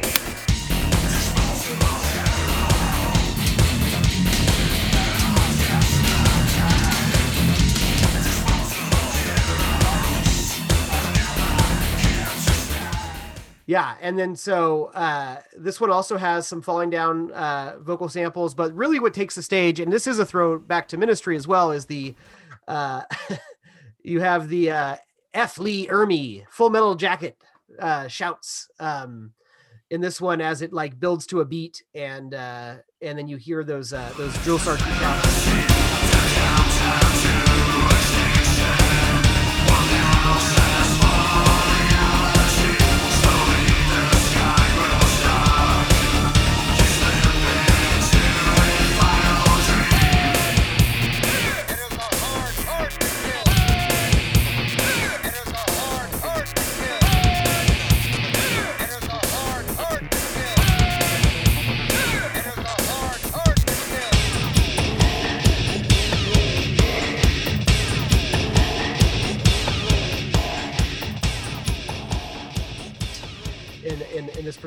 One. Um, uh, this song could, uh, you know, at the time it was written, could look as like a precursor to the Matrix. But if you was written now, you'd think this it was QAnon. Uh, it's uh, into the wavelength comes conspiracy. Into the wavelength, a planet never free. Um, basically, uh, amid all this confusion, we lose sight of the enemy. Like evil gods of destruction, they move through liquid transparency. Um, countdown to extinction will now transform reality. Uh, just talking about how humans are chess pieces uh, by uh, more powerful, powerful people towards towards the end time. Um, Yes, the uh, the cabal, sure. which is uh, the same cabal that someone in my orbit mentioned uh, when I was asking them how they felt about the Marilyn Manson thing. They said, "Ah, well, you know, I've always hated the guy, but it looks like the cabal got to him because how could that many women come get get, get come out against him at once?" And I was like, "Oh God." So I'm sorry I asked. yeah, exactly. All right, Steve, what do you think about Millennium? Well, you've got Pantera involved, so yeah, I'm happy right there. Um, you know, I'm not the Pantera is not my favorite metal band by a long shot, but I will listen to a Pantera album all the way through every once in a while. And this was a song from uh, the Far Beyond Driven album, which is you, you guys have seen that album cover. It's just the guy getting punched in the face. I Yeah. uh, I like that album cover. That's absolutely ridiculous. That's total Pantera. Just photo of a guy getting punched in the face. Why not? Not to fact check, but the uh the the I used the uh mindphaser.com sample list and it said it was from vulgar vulgar display of power. no, it is. You are correct. That's still the same album cover. Uh, Far Beyond Driven is their third album. Vulgar Display of Power is the album I'm talking about. The guy getting punched in the face. So thank you, Eric. Uh, and yeah, it's a good it's a good riff. They use it well. Um, I I I think that the chorus on this one, the the QAnon lyrics that they're talking about, even though they're you know ridiculous stock lyrics for this genre, that chorus really gets me pumping my fist. So I, I don't have a problem with it. Uh, sampling Full Metal Jacket, we've been there, we've done that with Ministry, but okay, it fits in this song, I think. And uh, th- this album, this this this album has a lot of good rising action. This song specifically, the guitar riff, the chung chung chung chung chung chung chung chung, uh, during the chorus, it's really powerful. It's good stuff. Um, good title track, even better video in such a bad way. Can we talk about the video? Can we talk about the video for a second? yeah. Absolutely. Yes. Uh, so the video, you've got Bill Leeb uh, wandering around a desert or standing on a building with a robe, and uh, there's like pink filters on all of the every visual. So he's singing into the into the distance, and meanwhile, there's a couple of guys in a jeep dressed like they uh, they're you know the apocalypse has happened so they've got camo pants on with it uh, have a lot of pockets. And they're driving around and they find some kind of mm, i don't know it looks like a it looks like a meter. It looks like a like a pg&e fucking meter that you know reads uh your elec- electrical usage. And they act like this this thing is uh, the be all and end all and that's the video i don't know what else to say about it. Apparently, according to the the interview, um it was it had it was it was a high concept idea, but they didn't have the money to make it happen. And Five dollar Ree- budget. Yeah, Rhys Rhys Fulber showed up in Chicago with the crew to film it, and Bill Lee just wasn't there. He just didn't show up. so they filmed their part in the wastelands of Chicago. And Oh, then that's how that's how that's how things would be if we had a band. yeah. I'd be like, I, really. I, I, I would tell you guys exactly. All right, guys, this is a great idea I've got, and then uh, you show up there and I'd be gone. I'd be like, oh shit, yeah, no, it was a good idea. I didn't know I we were guess me and doing it. Eric's got to pull this together. Yeah. yeah. and so they filmed that, and then and then some. Then the camera guy went to Seattle where Bill Leeb was, and they filmed his, his stuff over there, and then spliced it together. Yeah, no budget. I mean, it's perfect. Uh, you would you would see this video, you know, waiting in line to get into you know the the Amazon or eh, you know pick your your uh, Dare Toolbox uh, Industrial Club. No, it's true. I mean, I it, it is pretty standard for the day in terms of industrial videos. You don't really see a lot of labels putting a lot of money towards um, the visual medium that these bands were producing. So it's not necessarily in bad quality. It is essentially what they wanted to do with absolutely no budget whatsoever. And um, I mean, yeah, the it is it, you you can't go into the video thinking like these guys are fucking rad. You're thinking like, okay, what are they trying to convey here? And at the time in the 90s, these videos were like dime a dozen for these types of bands. Yes, Yeah, You know? yeah. Uh, Um, these these type of bands and metal bands too. Uh, both Yeah. both genres. Uh, a lot of bad videos, but well, shit, they want to put a video out, so they'll take what the label can give them, and then they'll they'll they'll DIY the rest of it. And there's I respect it to an uh, you know an Yeah. extent. It's like and at the time though i mean you got to like we're looking at it through the prism of today i'm like jesus look at this but at the time if we were to watch this in real time at the time that it was released we would have been like this is fine this is fine Yeah. um but it, it doesn't age as well as a fine wine as you would think Sure. Yeah, it's like one guy knows somebody that messes with chroma color and uh Right, and right. like and like VHS clippings and they're going to make they're going to make you a music video. I mean shit, the down in it video looks like that. You know, it's it's It, it uh, does. I mean, um, back in the day when me and Steven first um, like were hanging out, um, you know, I had satellite direct TV and much Best, music best was one days, of those. best days of my life. Holy shit. And like much music played what was the the the runoff of um MTV. So like we enjoyed seeing shit like this on Well, it's much music at 2 a.m. in the morning. Yeah. Exactly. Yeah. Hey, that, that reminds me. You know what? You know what? I, I, I you know what band I read about today when doing some of my research that I haven't thought about in literally 15 years.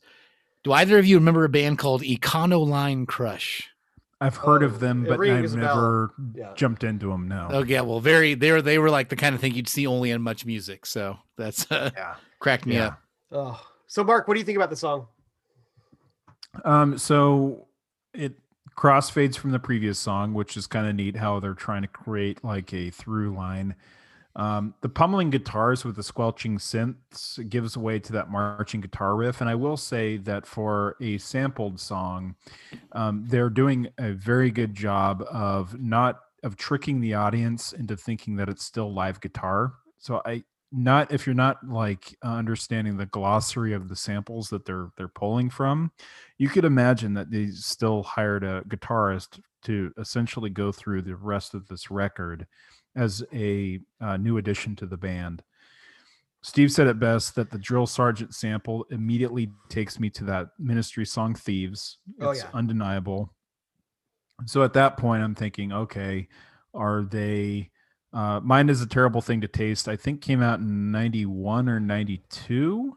And so now I'm thinking that they're really trying to draw from that well to be like, hey guys, um, I know you like industrial music and we're going to try to go that direction. So I'm going to try to give you a touch point of something that you can reference to that you still will now. But it to me, it comes off as the RC Cola um, to Ministry's, Coca Cola or Pepsi. Um, it's not a bad thing. It's just to Steve's point, you've been there, you've done that. Maybe don't do that again. Um, that's my impression of of I, I see what you're trying to do. You're trying to kind of hitch your wagon to the new industrial sound with guitars. Um, because this is the same year that Downward Spiral came out. Um, uh, Psalm 69 had, I think came out in 93.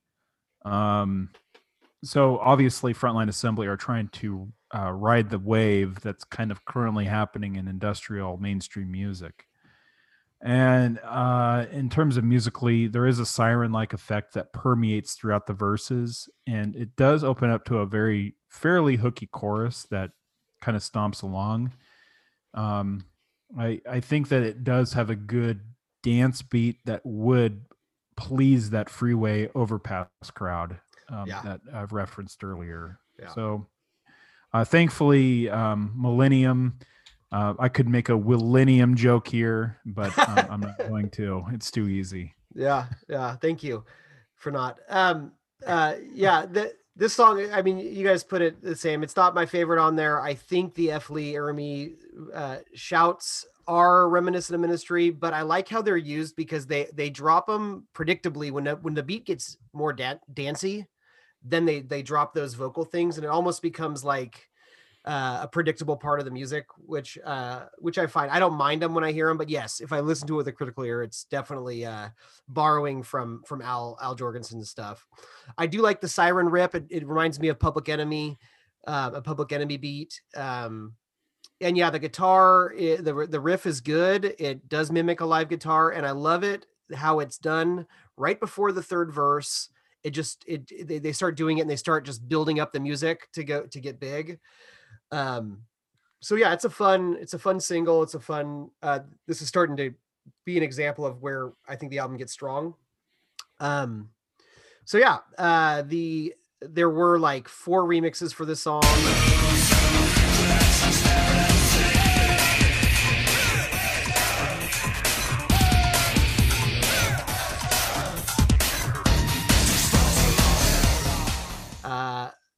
Pretty much what they do on remixes on this album is they either say, okay, do you like the dancey part of it? All right, we're going to bring up that and bring down the guitars, or do you like the guitar part? We're going to bring that up and bring down the dancey. Mhm. So um, that's that's pretty much your remixes on this one. Uh, but that this one ends, and it brings us to track three, "Liquid Separate."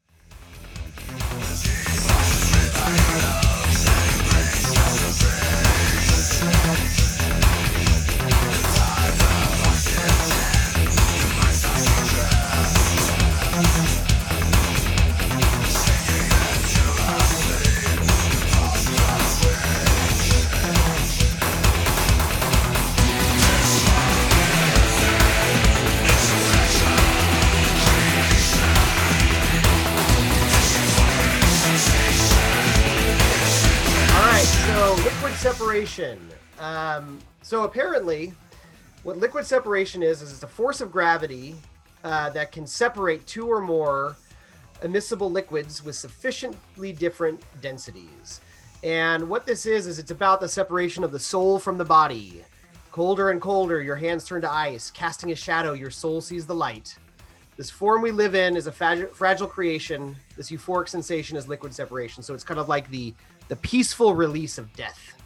Um, it has a guitar rip, but there is no documentation on. First of all, none of the live guitarists are credited. Devin Townsend and the Harrison guy are not. Don Harrison are not credited on the song, and the list of guitar samples does not include the song on it either. So all I can think of is maybe Rhys or, or Bill did a little riff, but um, it's it's one eluded me. I couldn't find the uh, source of the guitar part on this. Um, there are there are two samples from Hellraiser 3, Hell on Earth. Uh, they used a lot, and apparently I looked it up. I, I have not seen Hellraiser 3. I love the first two movies. What kind of uh, rivet head would I be with if I didn't love the the first two Hellraisers? But uh, uh, apparently the third one is about like a fetish club, and they, you know, the uh, uh, Pinhead and his and his and his uh, his dead his deadites uh, all you know wreak havoc on a fetish club. In uh, so, anyways, they they use a and it sounds like razors through flesh vocal sample, and then like a news broadcast from that movie are heard in it. Um, and uh, what did you think, Mark, of liquid separation? I uh you get the more the of that crossfade action. Um I I do like how that's continuing that pattern. Um the guitars are kind of churning that cauldron. Um we've got some good kick and stomp action with the drums. In my mind as I visualize what's going on, I see the the club scene in the video game that is also like a boss battle. Um I'm a big fan of the chorus. Uh, this form we live in is a fragile creation. Um, Yeah. this euphoric sensation is liquid separation. This is the first time where, uh, on this record, where I'm really starting to uh, get attached to the vocal harmony. You still get the robot vocals effect that is pretty prevalent in this type of electro industrial music you never really get any clean vocals. Um, one thing that my ear picked up on is a kind of a KMFDM Juke Jezebel moment with those synths. Uh, it also reminded me, took me back to in high school where I would go over to friend of the show Seth's house and I would just watch him play Wipeout XL. Um, I feel like this song would fit perfectly into that video game. Hey, want to want to come over yeah. and watch me play Wipeout? Yeah. I mean, honestly, like that's going over to Seth's house would entail watching him play video games while you're just talking about nonsense. That's great. But he That's- had, but he, great but he had all the video games, so it was fine. He had everything. Yeah. What do you think, Steve? Uh, this is one of my favorite songs in the album. I think it's it's quite a jam. Uh, the the balance of the chugging guitar with the flying through space, like shooting shit in the air, uh, electro sounds is very balanced. I think. Um, and, and the and the chorus is the kind of frontline assembly that I, I really like. The the robot overproduced vocals just have like everything dumped on top of them. It's like he when they really put a lot of production and and, and process the shit out of the vocals. Frontline Assembly does it a lot, and I I like it when they do it. It's part of their sound. Uh, the chorus they really use that approach on this one. Um, the pace of this track, it had I, I was listening to it earlier tonight, and I had uh, my son with me, and I was kind of dancing with him. This one's easy to dance to. Uh, it makes you want to nod, makes you want to do you want you want to lift your knees high, and uh, the the techno breakdown around the the two minute and thirty five second mark actually made me pump my hands in the air. Oh yeah. Yeah, So- that- yeah, I wrote that down too.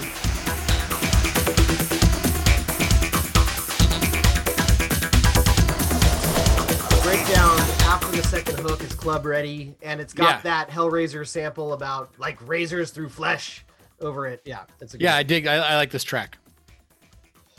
Yeah, I as far as the voice goes, um, one of the cliches in industrial is like, and you could even make a case for this being like in Downward Spiral, is it's it's man versus machine, and sometimes it's very like literal, like you know, some of the Frontline Assembly songs are literally about cyborgs. They have an album called Artificial Soldier, you know, um, uh, or, but uh, Wait, oh, hold on. Record scratch. Speaking of the downward spiral, Mark, did you watch that uh, exploder thing yet? I haven't yet. So I'm I'm failing on my Trent Reznor uh, daily. Anytime that uh, there's a Google alert for Trent Reznor, I you're, always you're, feel you're, like I'm right you're on saving that. it. no. You're saving it for when you want like just a warm blanket. Well, even like my mom has watched it by now. She's beaten you to it. I mean, I don't know what that says about you, but Uh, wow. clearly, I'm I'm I'm failing in my Trent Reznor fandom. Badge and gun, nine inch badge, and uh, yeah, Yeah, exactly. now you're you're no longer a big man with a gun, sir. Yeah. Give me the gun. badge and Or gun, a loose cannon. first thing in the morning. Uh, yeah. So, anyways, uh, a lot of the the lyrics are uh, man versus machine. Um, sometimes the machine is literal. Sometimes it's like society. And um, Frontline Assembly is definitely has no problem writing entire albums around that cliche. Um, and then, yeah, his voice is robo voice during the verses for sure.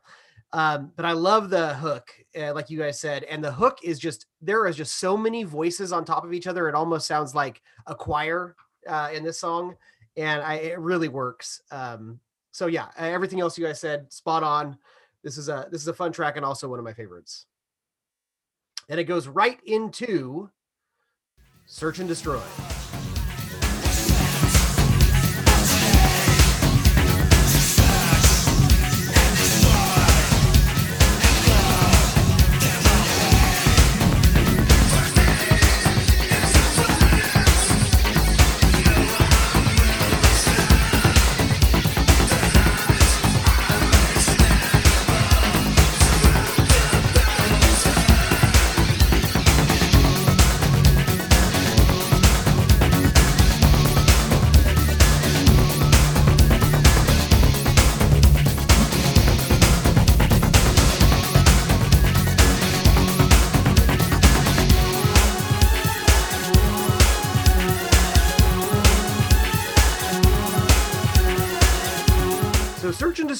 Was started as one of the one of the two songs that was scrapped from their synth pop album uh, before they uh, were bought up by Roadrunner.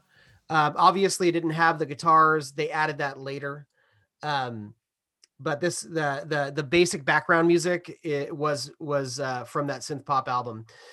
Uh, this has a phasey loop uh, taken from the song Nasa Arab by Coil. It's got a lot of Alien 3 samples, believe it or not. Just uh, some of the weird stuff in the background. Um, it's got a high pitched squeal from the song Religion by Front 242. Uh, there you go. Um, and uh, this one is uh, about uh, like a mission fr- from hell was sent out today to search and destroy to blow them all away.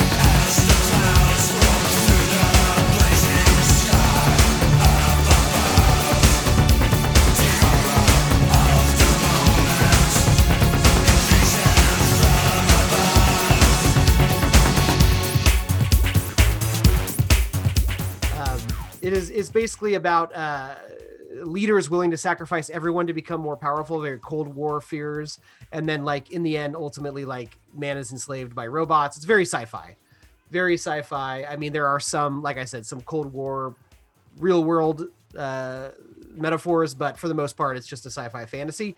Um, so, what did you think, Steve, of Search and Destroy? Yeah, this one I, I think this is actually my favorite song on the uh, the record. Um, he's one of their best songs too. It's just uh, it, it, sure it has all the the hallmarks that we're dealing with in this record with the overly processed vocals and the very tight guitar riffs and everything. But I, I don't know the the the way that the the drum beat and the synths kind of work together on this one is very frontline assembly it just like I just said about the last track with the way they process the vocals, the way that the uh, uh, the drum machine and the synths work in tandem on this song is very frontline assembly to me. It has like almost like a Mortal Kombat, like bump, bump, bump, bump, bump, bump, Yeah, bump, bump, bump, bump, bump, bump. I, I think I think at their best, this band is the Mortal Kombat soundtrack, and that's fine. Uh, that's that's a great soundtrack. Uh, Uh, uh, this is Devin Townsend, by the way, on this track. Okay, I can hear it because that guitar riff is very chunky. Uh, and I also like that the the vocals on this one, the verses sounds like he's getting sucked out of an airlock. It's a neat effect that they use on it. Um, and a lot of just like like they they do a good, for lack of a better term, a lot of the sounds are swarming, just swarms and just just uh, all encompassing. It's good, and at the end of the day, well, part of this track that really makes me like it is that maybe in 10 years ago, I kind of liked this song. But then after going through our David Bowie podcast and listening to all of his albums, including Black Tie White Noise, there is a keyboard uh, section on this song that sounds just like Pallas Athena to me by David Bowie, which is not a problem. I think it's a great thing. And uh, Eric, you might know what I'm talking about. Mark, I'm not sure, but there's a keyboard section on here that's very reminiscent of that David Bowie song. Yeah, I could hear. I could hear it. Yeah. Now Yeah. that you bring it up, I mean, it wasn't something that like immediately um, uh, came to mind, but now that you bring it up, yeah, I can agree with that. It's, Uh, it, it was one. It was one of those things. That was it was bugging me, and I was like, "Where have I heard that before?" And it's not a sample; it's just very similar. So Right. Yeah. Acid jazz. Yeah. Yeah. Uh, Mark, what do you think about Search and Destroy? So to keep along the lines of our PlayStation games, um, maybe it was because the last track where I just started to reminisce and get more nostalgic about watching people play video games. Um, I would often watch Steve play Metal Gear Solid, and so I feel like Solid Snake could break into a warehouse with this song. that's yeah, Um, that that works. That checks out. Yeah, uh, search and destroy. It, it uh, even the title alone um, shares that. Uh, I feel that this song is a great balance of guitar riffs and danceable beats with um, kind of that signature sound that I've come to associate with Frontline Assembly is atmospheric synth lines. The song has dynamics; they don't get too muddled in the mix. And once again, um, one of the big uh, signature sound styles of frontline assembly is to really draw you in with strong choruses the uh, forbidding is the planet no one will return their lives are expendable through the battle turn um, it's uh, pretty pretty goddamn hooky if you ask me so another strong song on the record Oh yeah, yeah. The uh the whole part where it goes like as the clouds broke through the blazing sky up above. Yeah, it, it'll it'll get you. It'll get you. yeah Yeah. So this one's yeah, this one's great. Um this one has literally been stuck in my head for 2 weeks. Um I can't get it out. It, it it's awesome. Um and uh there there he does the chorus twice and then adds guitars on the third time towards the end and uh it's it devin townsend just riffing and and and, and there's not any solos on this album but it does sound like they let him do a couple measures of shredding over his just his his normal stabs like guitar stabs that that work pretty well on this particular track um yeah this is uh this uh, this could be a single. It's it's quite it's quite long. I think this is a six minute track. Um, but uh, but it, it, it could be. It, it it'll get it'll get under your skin in a good way. We'll return to your program after these messages.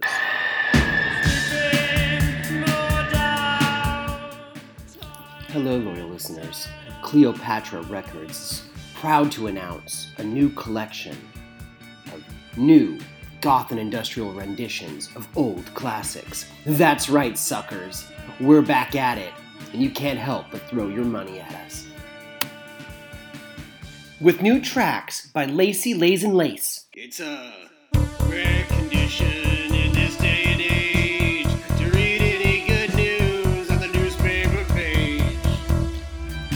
Cleopatra compilation would be complete without Ronald McJesus doing the Mr. Belvedere theme?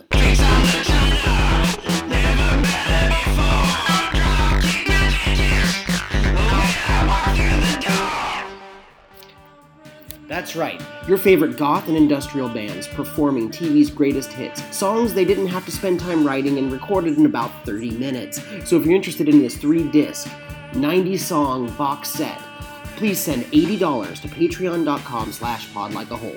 Don't ask me why they're hosting this. Hot topic refused. We now return you to your regularly scheduled program. Um, but then it goes on and and brings us to the the another single off this album, Surface Patterns.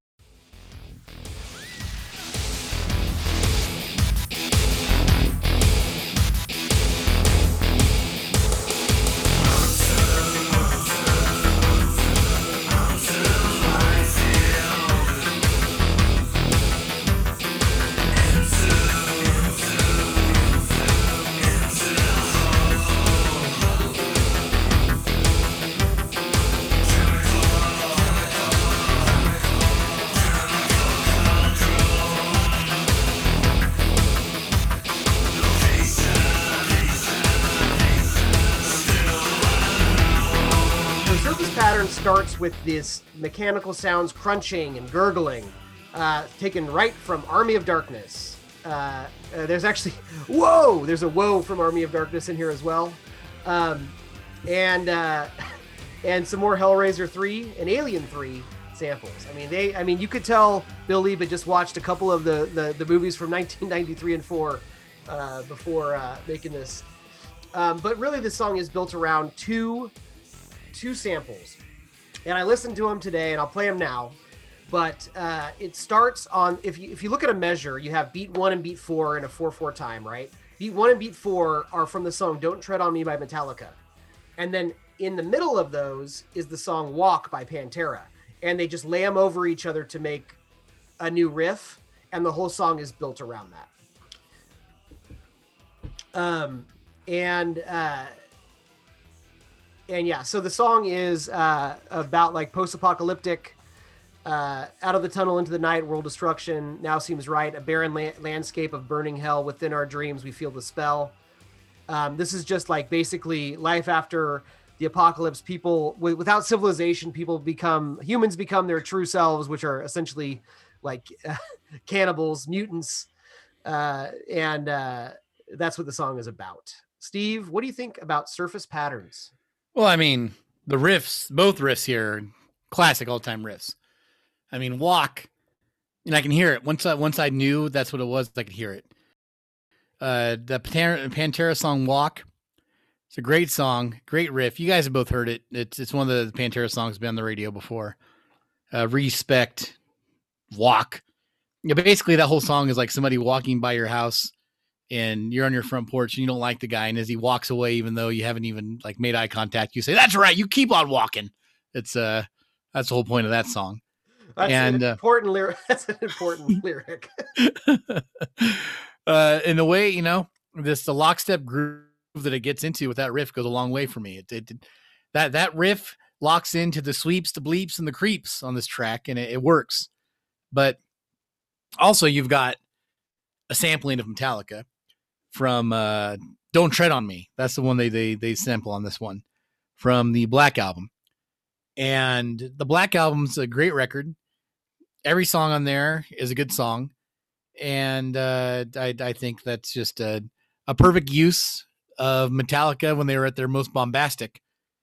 And the Black Album is a great album, isn't it, Mark? I actually think the Black Album uh, is uh, fantastic work. I mean, at that point, a lot of Metallica fans were starting to get uh, a little disillusioned with Metallica as they tried to get a little bit more of a mainstream sound and away from that thrash metal. But I'm sorry, but um, good songwriting is good songwriting, and I Mhm. think in retrospect, a lot of those Metallica fans have come around to the Black Oh, yeah. Record, um, and it's eh, to me um because that's what's i'm more familiar with rather than pantera's walk. I'm sure that i've heard it but hearing metallica's don't tread on me um it is undeniable. You hear that sample. It's in front of some cool programming but it seems a little too uh, dissonant meaning a little more out of place. Maybe that's um, my own personal bias because i have such an association with knowing what that song is and it seems like you're hearing two different house parties. One side is playing Metallica, and the other side is playing industrial music, and then you're just kind of hearing the crossfire of that. Um, the sample seems to choke a lot of the atmosphere out of this song, for me at least.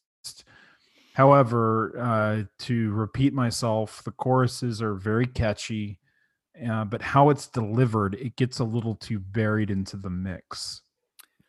Um, I'll, like, uh, I'll- yeah, I'll- go ahead. I'll I'll meet you in the middle there. I could see that. I think that I, I think I'm so excited for the use of the samples in this song. I overlook it. Mhm. Um, you know, like I like I you know the the Black album.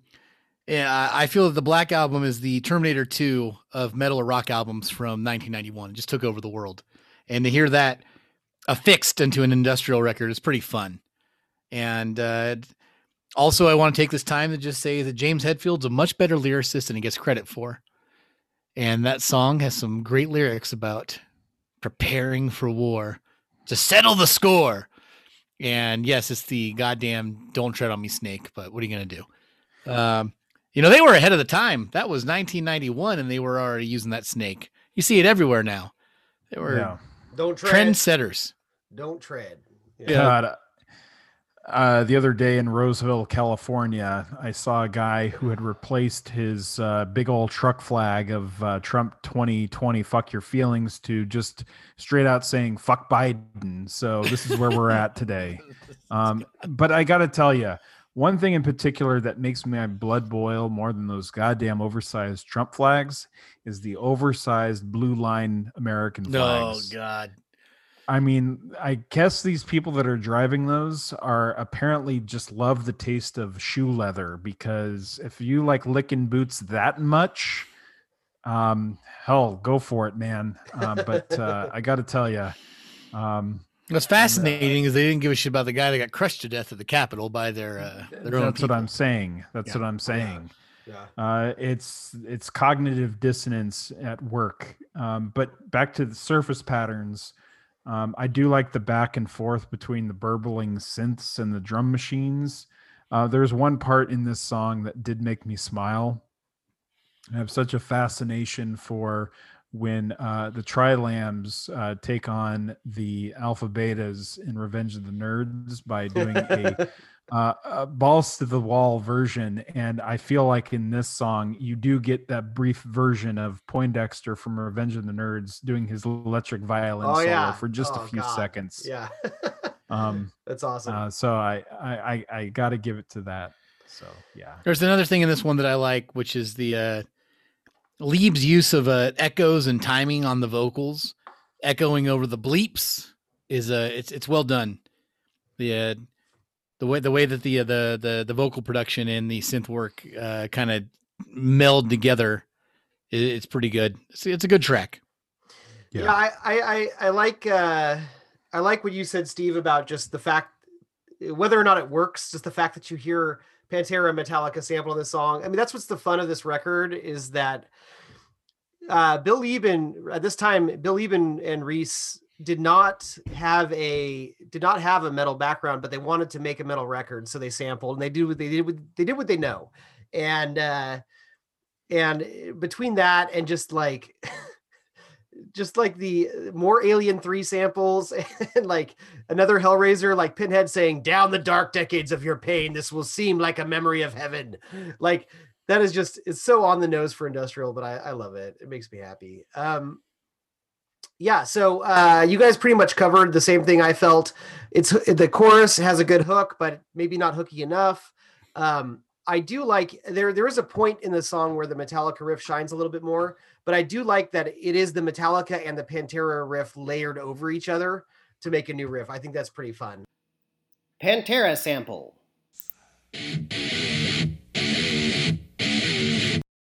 Metallica sample. Now put them together.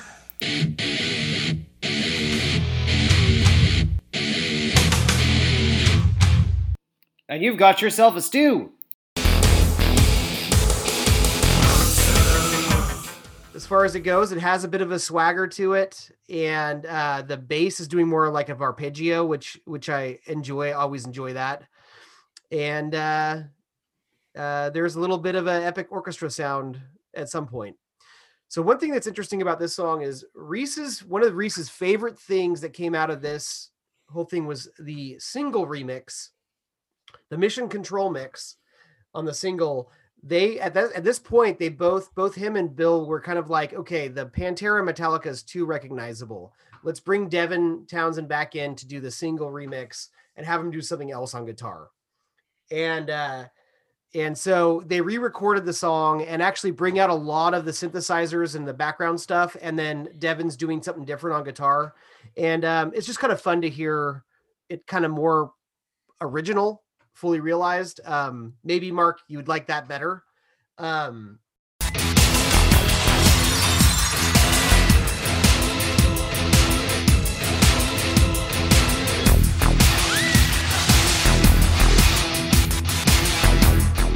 that's that. And after that, let's go ahead and turn on Judgment Night as we bring up or the bring, bring up the as we bring up the song "Victim of a Criminal." The rich gang. Another murder in the name of democracy. Land of the free with policies of slavery. I'm laughing hard at the draft card. I watch it burn. They wanna see my ass dead when it's his turn. That's why they're calling me a communist, a socialist. Like that, I bitch. I'd rather be a commie than a fascist. I fight the system of oppression. Whose profession is aggression on others for the possession of money? And of course they think it's funny because of worldwide. So many millions are the victims of the genocide. All right, this song, if you go on any industrial like Facebook page, they will tell you that this is the worst song ever made. People hate this song. I don't I mean, I don't know. You'll see my opinion of it. I don't I think that's a little harsh, but this particular song features the rapper Che, the master of defense. Who's that? Well, he was in a Seattle rap group called Power, and uh, they were on uh, Nettwerk Records, a Canadian record label that obviously put out a lot of uh, early Frontline Assembly and and Skinny Puppy, and uh, they wanted uh, Bill Leeb really wanted to get some rap on this album, and uh, Nettwerk happened to have this rap group called Power, and uh, they got they hooked up with uh, Che to do the uh, the raps on this song. Uh, it's built around a Sepultura riff, uh, song "Dead Embryonic Cells," and uh, has this beeping alarm that's looped from the movie The Abyss. Uh, great film, and um, you know you have a. I mean, this is very much like woke rap uh, of the era. Um, you know, style wise, Che is fine. He he does a good job rapping. I mean, doesn't necessarily stand out, um, but it's very much like uh, political rap. You know, to kill a man from another land, man's ashamed being a pawn in the games of a rich gang or in the games of a rich gang. That's why they're calling me a communist, a socialist. Ain't that a bitch? I'd rather be a commie than a fascist. And uh, and uh, you so you have this very strange rap song over an industrial beat. Bill Leeb comes in to do these like uh, this these little sneering thing in the hook, and um, it's a controversial song in the sense that that a lot of people hate it.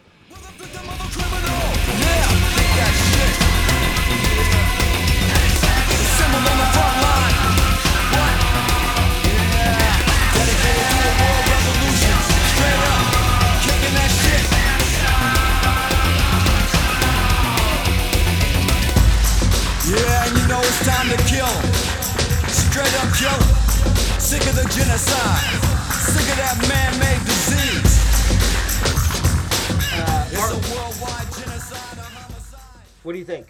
So I say this knowing that I'm probably uh, tempting our Diamond Dice gods by saying this, uh, but it's a stab at answering the question if Public Enemy released an industrial record. And the only reason I say that is because Public Enemy are on our list this season.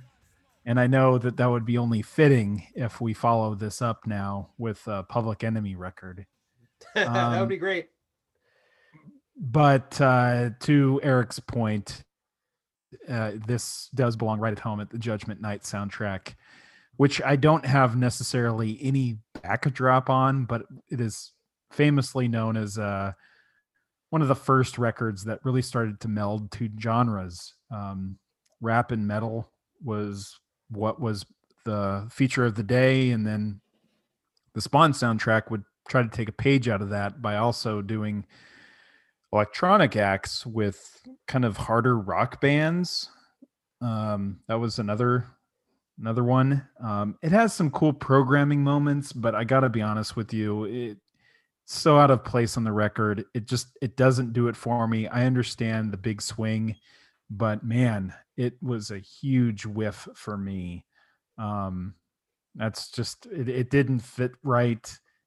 Was weird and out of place, but I understand the effort. Um, but yeah, not that's a no from me. Okay.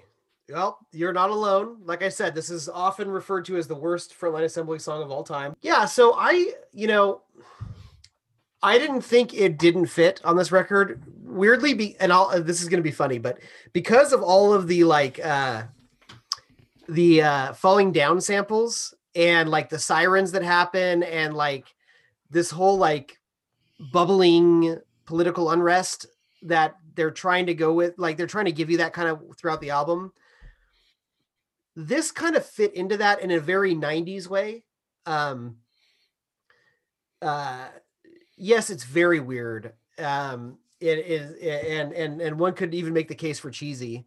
Um and and if this is partially responsible for uh for starting rap rap rock then you know i guess it deserves to burn uh but i No, that's not no. That's not a crime. There's plenty. There's no. There's plenty of good quote unquote rap rock.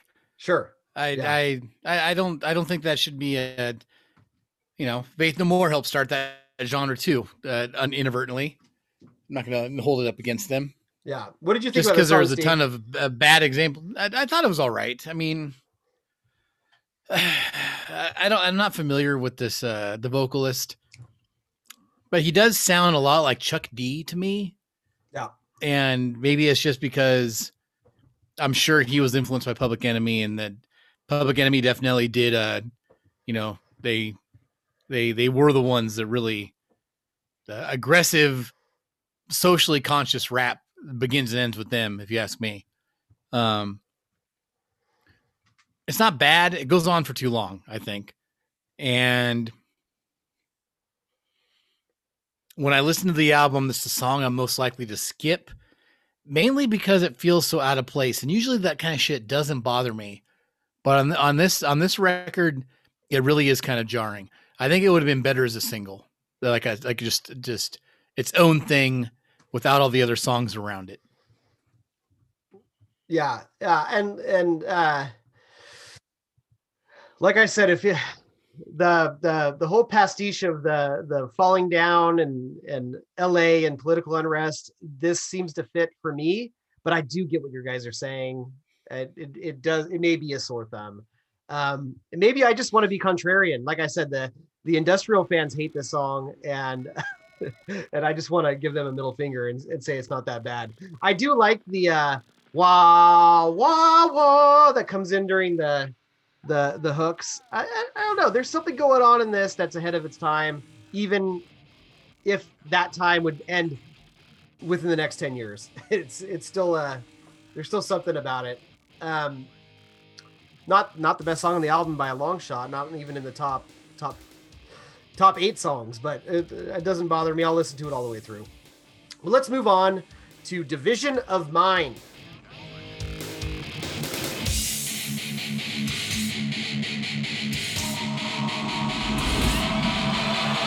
The book awoke something dark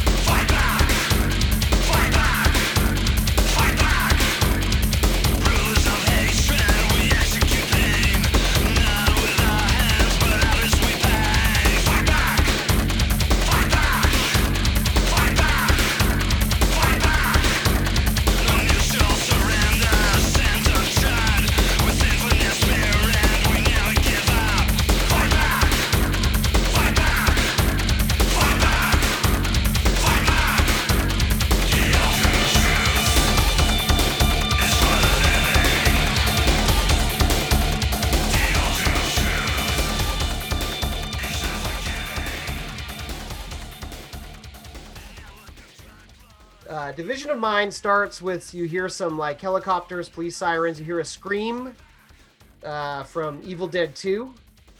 You hear a uh, another song by Pantera from Vulgar Display of Power called "A New Level." Is the guitar riff, uh, but then you have Devin Townsend playing over that as well, and um, you hear uh, a few more um, falling down vocal clips. Uh, in through the outdoor, out to the west, this fastest nation never rest. Fight back is our lyrics here. You have a very punk fight back uh, hook. Uh, one of the best lyrics here is no mutual surrender, scent of chud with infinite spirit. You gotta watch. You gotta watch out. Those lyrics can be used against you in a court of law if you're ever uh, trying to defend yourself from insurrection. That's right. That's right. Uh, so, anyways, it's a uh, it's a song about protesters, but by the end of the song, uh, the protesters are captured and reprogrammed, brainwashed. Um, it's a bleak it's a bleak song about about maybe futility of of uh, of rebellion. And Mark, or you went last. Uh, Steve, what do you think about uh, Division of Mind? Can you hear me? Yeah. um, Division of Mind. Yeah, this song is probably one of my favorite songs in the album. Uh, the the way that the the song kind of starts with the initial guitar riff kicking in with a slower drum beat that then makes way for the real air quotes riff, and they do this come like this speeding up thing with the I don't know. There's some kind of sample dumped on top of uh, the drums that then kicks up a little bit more. The song goes from slow to a beat you can dance to in a natural progression, which I like. Um, the whole the whole fight back vocal over the faster drum beats kind of remind me of Ministry, which if you remind me of Ministry, you're doing something right here. And uh, some of that stuff's kind of basic, but there are some other sections of the song that have some dense layering. And the breakdown on this album, on this, this song, that has some, uh, lack of better term, Egyptian Eye of so Osiris synths, and then you got Leeb's like really processed vocals over it, and some more riffage leading up to a keyboard freakout with everything falling away. So you've got you've got the Egyptian synths, Leeb's vocals, and the riffs building up, and then all of a sudden this keyboard freakout happens, and all that shit cuts out, and you get to just enjoy the keyboard freakout. And I think it's really nicely done. I think it's a pretty good track. Mark. Yeah, I uh it's funny that you went the ministry route. I went more of the KMFDM route. I heard uh Drug Against War. It comes to mind in the intro. oh yeah, Um, yeah, yeah. That's good. That's a good connection. uh it, it has your standard programming um that that that sound that makes me actually want to listen to Pretty Hate Machine. So it's doing a good job of kind of giving you you know some of those cultural touchstones when it comes to this genre of music. It's it's good stomping around music. There's no question of that. And the scent of chud is a lyric that uh, begged to be written. So good. Um, so good. scent of chud um, and it's apparently got more pantera samples and um, yeah it's it's a good track it's it's a good track Yeah, not much else to add, guys. Um, I, I, I do like the fight back. It is the most punk song on here, and the Devin the songs with Devin Townsend do come alive a little bit more. Um, I love the I love the the samples and the kind of patchwork quilt of the rest of the album. But but you know, getting getting a pro on there um, does maybe inject a little energy into the album, and and this is a good example of that. Um, but let's let's go up to the next song, "This Faith."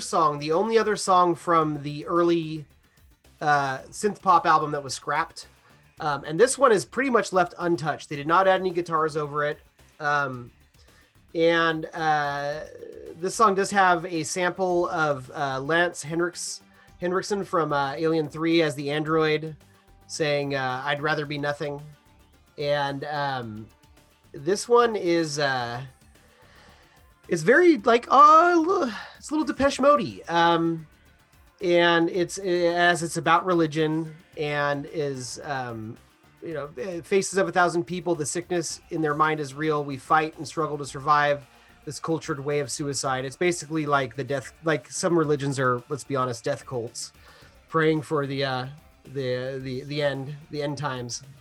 And that's what this particular track is about. Steve what do you think about this faith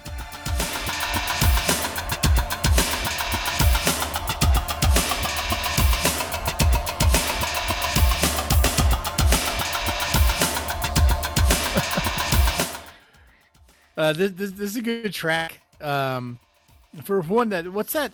I could be reworked, but I'll never be on top of the line again. I'd rather be nothing. Is that from Alien Three? That's It is. That's the Lance Hen- Henriksen android who like Yeah. is like in pieces in that movie. Yeah. Uh, this one starts with a interesting kind of percussion synth of some sort. I don't know if it's percussion or if it's a, a synthesized, but it's like a almost like a clanging bottle. Uh, I, I don't know. It's very uh, it's a really strange process beat. It sounds like bottles being tapped, and that kind of gives a it gives way into a kind of a freestyle head bopper of a song with all these laser synths bouncing around and then it gets into some Miami Vice shit. And then it gets into some squelches even before the vocals happen. You go through this strange percussive bottle synth sound to these laser synths to Miami Vice type synths that then get into this a, a squelch synth, which I don't even know what I mean when I say that, but I know what I mean. And that's all before the vocals. It's a pretty impressive opening to this track. Uh, really runs the gamut of different types of synths that you could use, and uh, it's pretty cool. Uh, the song kind of has a crossover electro vibe. It's less industrial and more electro, like you said, Eric. I, I could see this being a heavy Depeche Mode song, uh, especially when you hit the chorus. Um, the song kind of takes you on a journey. It's one that that if you listen to it often or or, or uh, give it a few tries, it, it it gives you it gives you some more of its uh what what it's doing. It, it, it it's it's got some rising action that you got to work for, but I think it's a pretty good song. Long story short, not bad. Right. It's very, very uh, indicative of the rest of their their uh, career before and after. Um, Mark, what do you think? Uh, well, just this song further exemplifies that the industrial genre really enjoys their movie samples. We had talked about that earlier, um, and we especially talked about this band, Velvet Acid Christ, who essentially take that idea to the extreme. Seems that every Velvet Acid Christ um, song uses movie samples to ad nauseum. Um, but this starts out strong with those synths really taking you on a headphone journey. I don't know if you guys listen to it on headphones, but you do get that Oh, yeah. panning uh, uh, ability. Um, I, I love it when it's such a cheap trick, but good lord, it is so effective for me. Um, this song also has a little bit of funk to it um, because they're really leaning into that electro synth sound.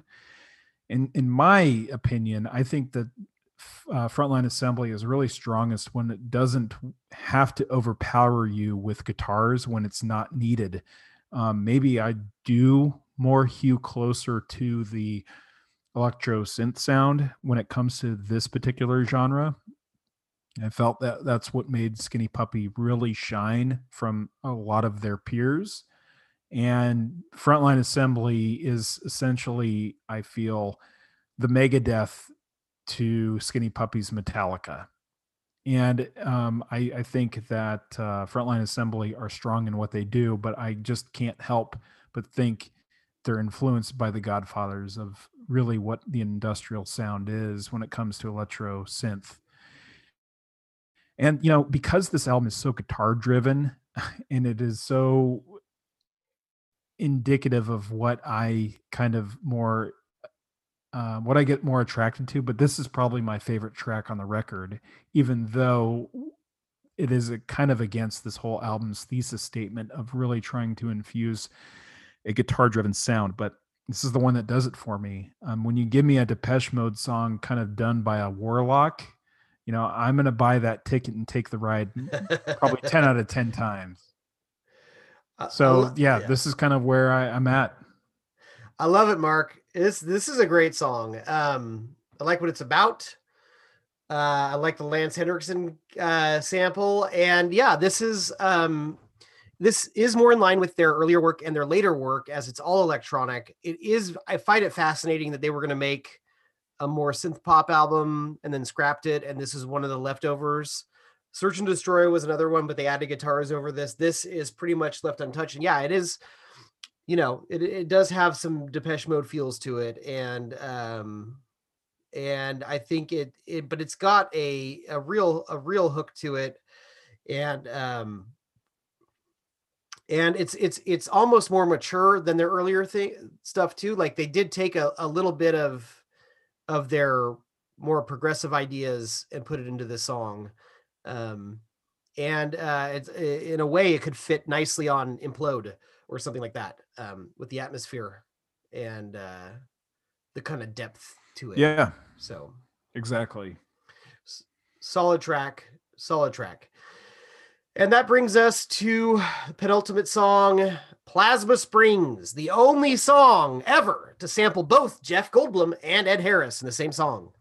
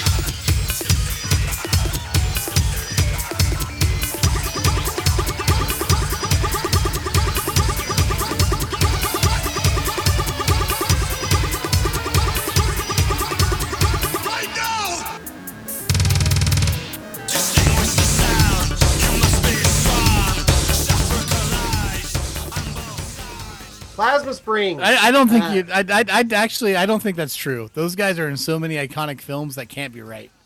So Okay. I'll take your word I, for I it. Did, it. It was a baseless claim. I, I just I, I just could, could imagine that cross section happening, but you're right. It probably did. What are the what are the what are the two Um, samples?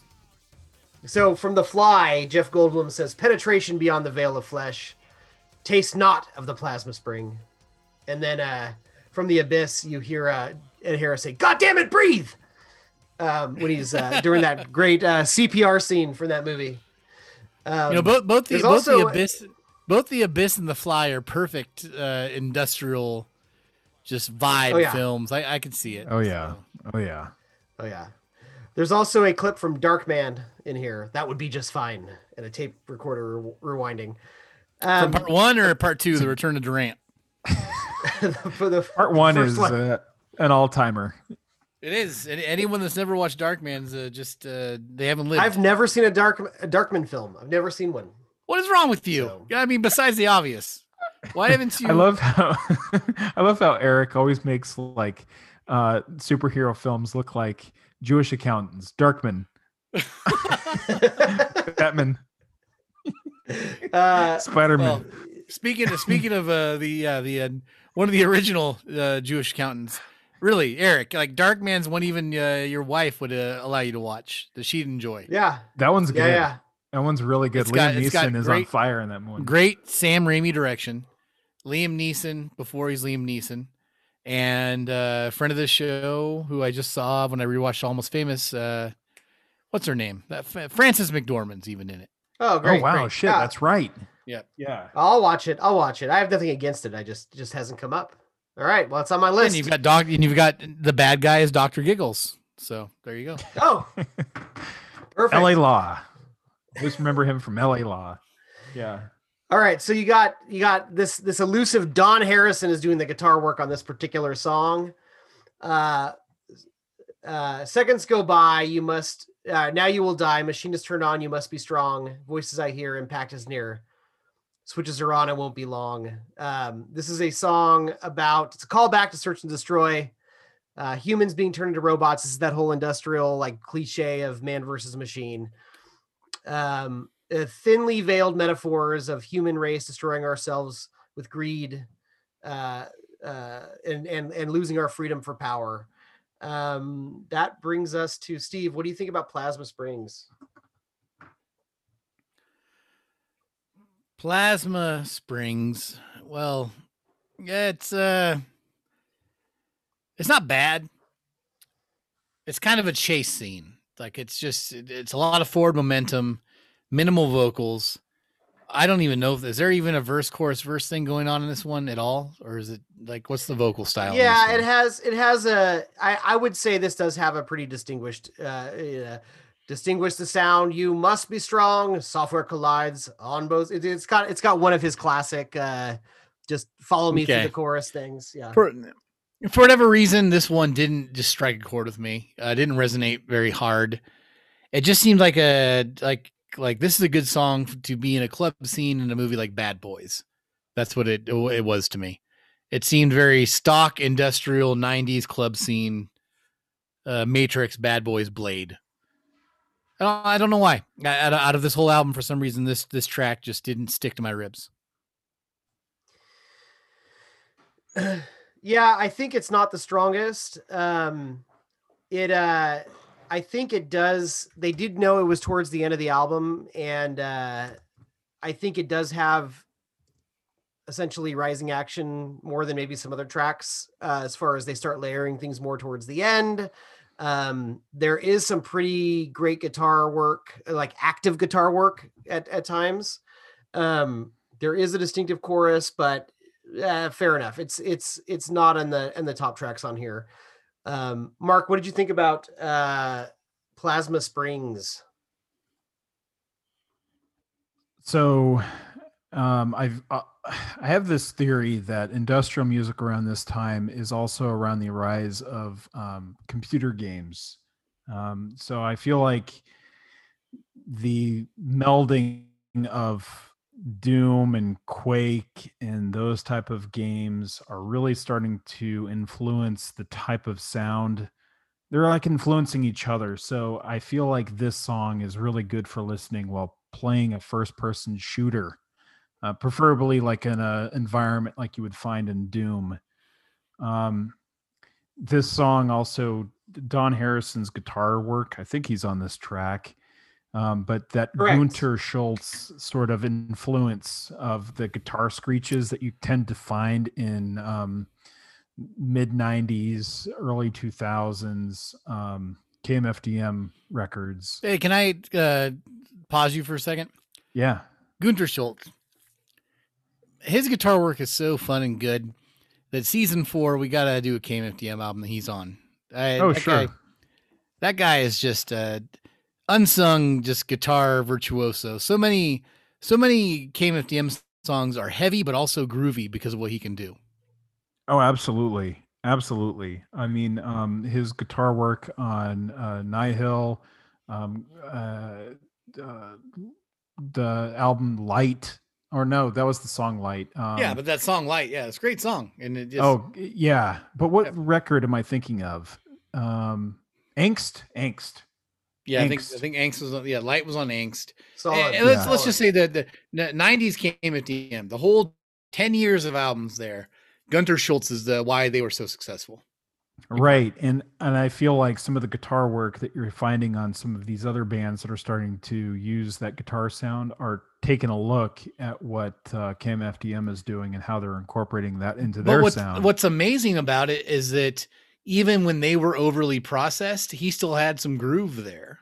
oh, I think a- 100%. A lot of other bands couldn't find that groove, and I know we mock KMFDM a lot for what they became, but they managed to have more groove than a lot of other industrial bands. Now that we're talking about it. D- Absolutely. Yeah, I mean, yeah, um, yeah. off mic, me and Eric were talking about revisiting some of those albums that we did in our season one Big uh, Three episode. So I would imagine as we look forward to future seasons that we will give Skinny Puppy Ministry and KMFDM uh, the record treatment that we're doing um, kind of in our new format. Yep. Um, so I will say that the chorus is catchy on this. However, the lyric "Run for your lives if you want to live" is a well, that should do quality of lyric. Wow. yeah. Yeah. Um, that kind of goes without saying. I mean, run for your Right. life. I mean, that's kind of redundant. Yeah, that's that's pretty bad. That's, Yeah. Yeah. it's like it's like he Yeah. wrote "Run for Your Life" and then he watched Terminator. Come with me if you want to live. Oh, that's good. That's good. I mean, you just have exactly. Yeah, I mean that's clearly uh, a week before final exams, sort of uh, a lyric that you just kind of like, shit, man. When is this record due? um, uh, so one thing that also is worth mentioning is that uh, Frontline Assembly, especially in their later works, they really have a fixation around mech warfare. Um, I don't know if that's they're they're big fans of Robot Jox, but I feel like Yeah. that whole idea of mechanized warfare. Al- the- like album names, song titles, uh, lyrics, uh, artwork Yes. on albums, uh, everything after the year 2000, like every third release has something to do with it. Yes. Yeah, it, that's what I'm saying. So I don't know if that's just something that they're just like uh when they're getting around on a Friday night with their friends, like you know, let's let's throw on the Robot Jox and talk about mechs. So like I was saying, like that. I'm just getting. there's a lot of always the uh, man versus machine in industrial, and uh, sometimes it's a metaphor, and sometimes it's just Bill Leeb saying, "Oh yeah, cyborgs are hella cool. I want to write a song about it." Yeah. So Mm-hmm. Yep. Yep. Um, so this song doesn't necessarily do it for me. I mean, uh, I will say that as we're getting towards the end of the record, I'm getting a little bit of like, all right, what what else is there to do? Um, not to say that I'm hating any of it, but I'm just now getting like a little wearing out the welcome, and I think it largely is uh, to do with the fact that they really do like to stretch out these six minute long songs. You know, Yeah, no, th- th- this album was a third as long. If you chopped off a minute off almost every song, it probably would be stronger. That's my right? probably my my biggest complaint, if I have any. Yeah, But that's also I don't put that on them. That's the genre. Like I, so many. really is. Yeah, really so many is. of these these for one, they were dance tracks, so maximize your, you know, people uh, once you have a good thing to dance to, keep it going, keep it looping. You're in a dance club. So that that's part of it. Uh, I I don't think these songs are meant to be dissected by a uh, podcast of uh, three 40 year olds. Are we all 40 yet? Is it just me? It's just me, huh? It's just you, Uh, I'm I'm a couple months away from it, but yeah, Same. No. I'm getting there. Might as well dick be. doesn't work anymore. To happen the day you turn 40, the dick just doesn't work anymore. It's just sad. You turn into a Cialis commercial. Yeah. Um, yep. I got a outside right now. I can see my my bathtub that sits in the side of the hill. I go and I sit in that and I look at the sunset. and you've uh, also got a Delta Blues band with your other friends in Auburn. Yep. We're called uh Wild Hogs. that's right. I think- yeah, that's that's great. Yeah, that reminds me that so my father is a good human being. He recently sold his home and is going to live in his um his airstream. And it's a good thing actually. It's good. There's there's there's too many barnacles to his old home. Anyhow, he borrowed a bunch of movies from me and he gave them all back to me and he mixed in a bunch of movies of his that he didn't want anymore.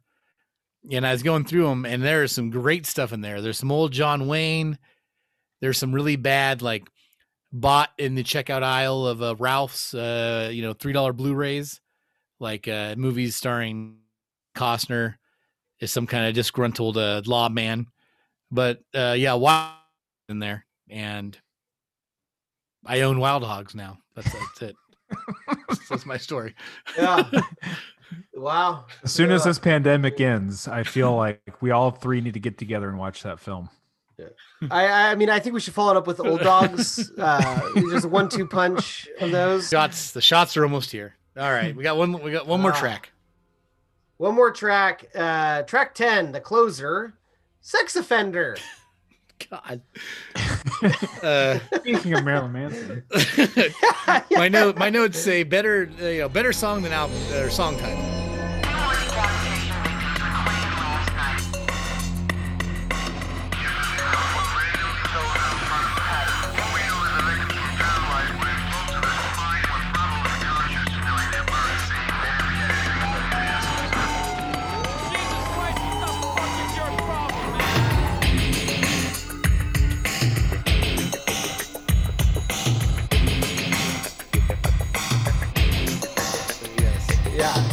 This song is uh, it starts very ambient, atmospheric. A lot of that is a they loop this this scene from Fire in the Sky, great alien abduction movie from the 90s. It's Um, no communion, but that. sure. It's pretty good. They loop it um, a few times, and then they loop. Uh, they sample uh, Reservoir Dogs throughout this whole thing. The whole like uh, Michael Madsen ear torture scene. They loop that throughout this whole thing. But it starts with just this ambient kind of drone thing. The the strings pick up. It builds atmosphere. And then about halfway through, the guitars kick in. These guitar stabs. Uh, you have De- Devin Townsend again, and um, this uh, this kind of backbeat that's looped from the song "Shout" by Tears for Fears, and uh, uh, it goes into this just kind of like pretty crisp uh, industrial jam as it as it just kind of jams out in, instrumentally for the rest of the song. Um, so, Steve, what do you think about "Sex Offender"? No, I think it's uh, like I said, the better song than it is the title. Um, did you say it- it's "Shout" that's sampled right by Tears for Fears? Yeah, that's correct. Yeah. Okay, the, the way you said that was kind of just like, oh yeah, this this band with a song called "Shout." I mean, that's the Tears for Fears song. Like everybody knows "Shout." Oh yeah, it's a great song. I like Tears for Fears a lot. I wouldn't go that far myself, but sure. Um, I think the three minutes of opening noise and weirdness actually, on an album where I've bitched about how long everything seems to be, is well served here. I think. Uh, I think every uh, the song is eight minutes long, and I think it deserves it. Um, I like the extended opening of just chaos and and nonsense, and this track is kind of a culmination of uh, the whole album, which is that, that's fun, you know. The the opening track kind of sets the stage, and I think the closing track kind of sums up everything the album's done. It's got chunky riffs over almost hip hop ish beats that are kind of slow. It's got some of my Miami Vice synths that I like, but it's still pretty groovy. And uh, Bill Leeb isn't just shouting over the the music. The vocals are so heavily processed they become another instrument. I, I feel. Yeah. Um, it's good work. I, I I think Bill Leeb his vocals are bad. They're not good. He's not a good singer. He doesn't want to be. He does. He never said he would be. He does his best to use the effects he can to improve his vocals to not not make up for the shortcomings that he's not a good singer because you don't need a good singer for this music. That's not the point. He does his best to make his vocals another instrument. And I think on this track, it, it really helps. It's pretty cool. Um, the song's very cinematic to me. It could roll over the credits of a 90s action movie, which, getting back to all the samples, is perfect. Very fitting closer. I think this could be rolling during the credits of this movie that we just watched. Uh, good song. Mark? Um, it's haunted house music at the beginning, um, which really does drive home that sample of Tears for Fears shout, which, uh, you know, I'm, I'm saying bully for that. It's not just like dropping in a sample for me, I'm just hearing it all throughout the entire track. Um, and when you speak of Tears for Fears, I mean, that's a two piece band that you can really play to your mom. Uh, and just to go on a quick digression, I think Songs from the Big Chair uh, has three of the top songs from the 80s that are just absolutely undeniable. You've got Shout, you've got Head Over Heels, and you've got Everybody Wants to Rule the World. The three fucking monster Yeah. tracks, if you Yeah. ask me. I, I I think they're great.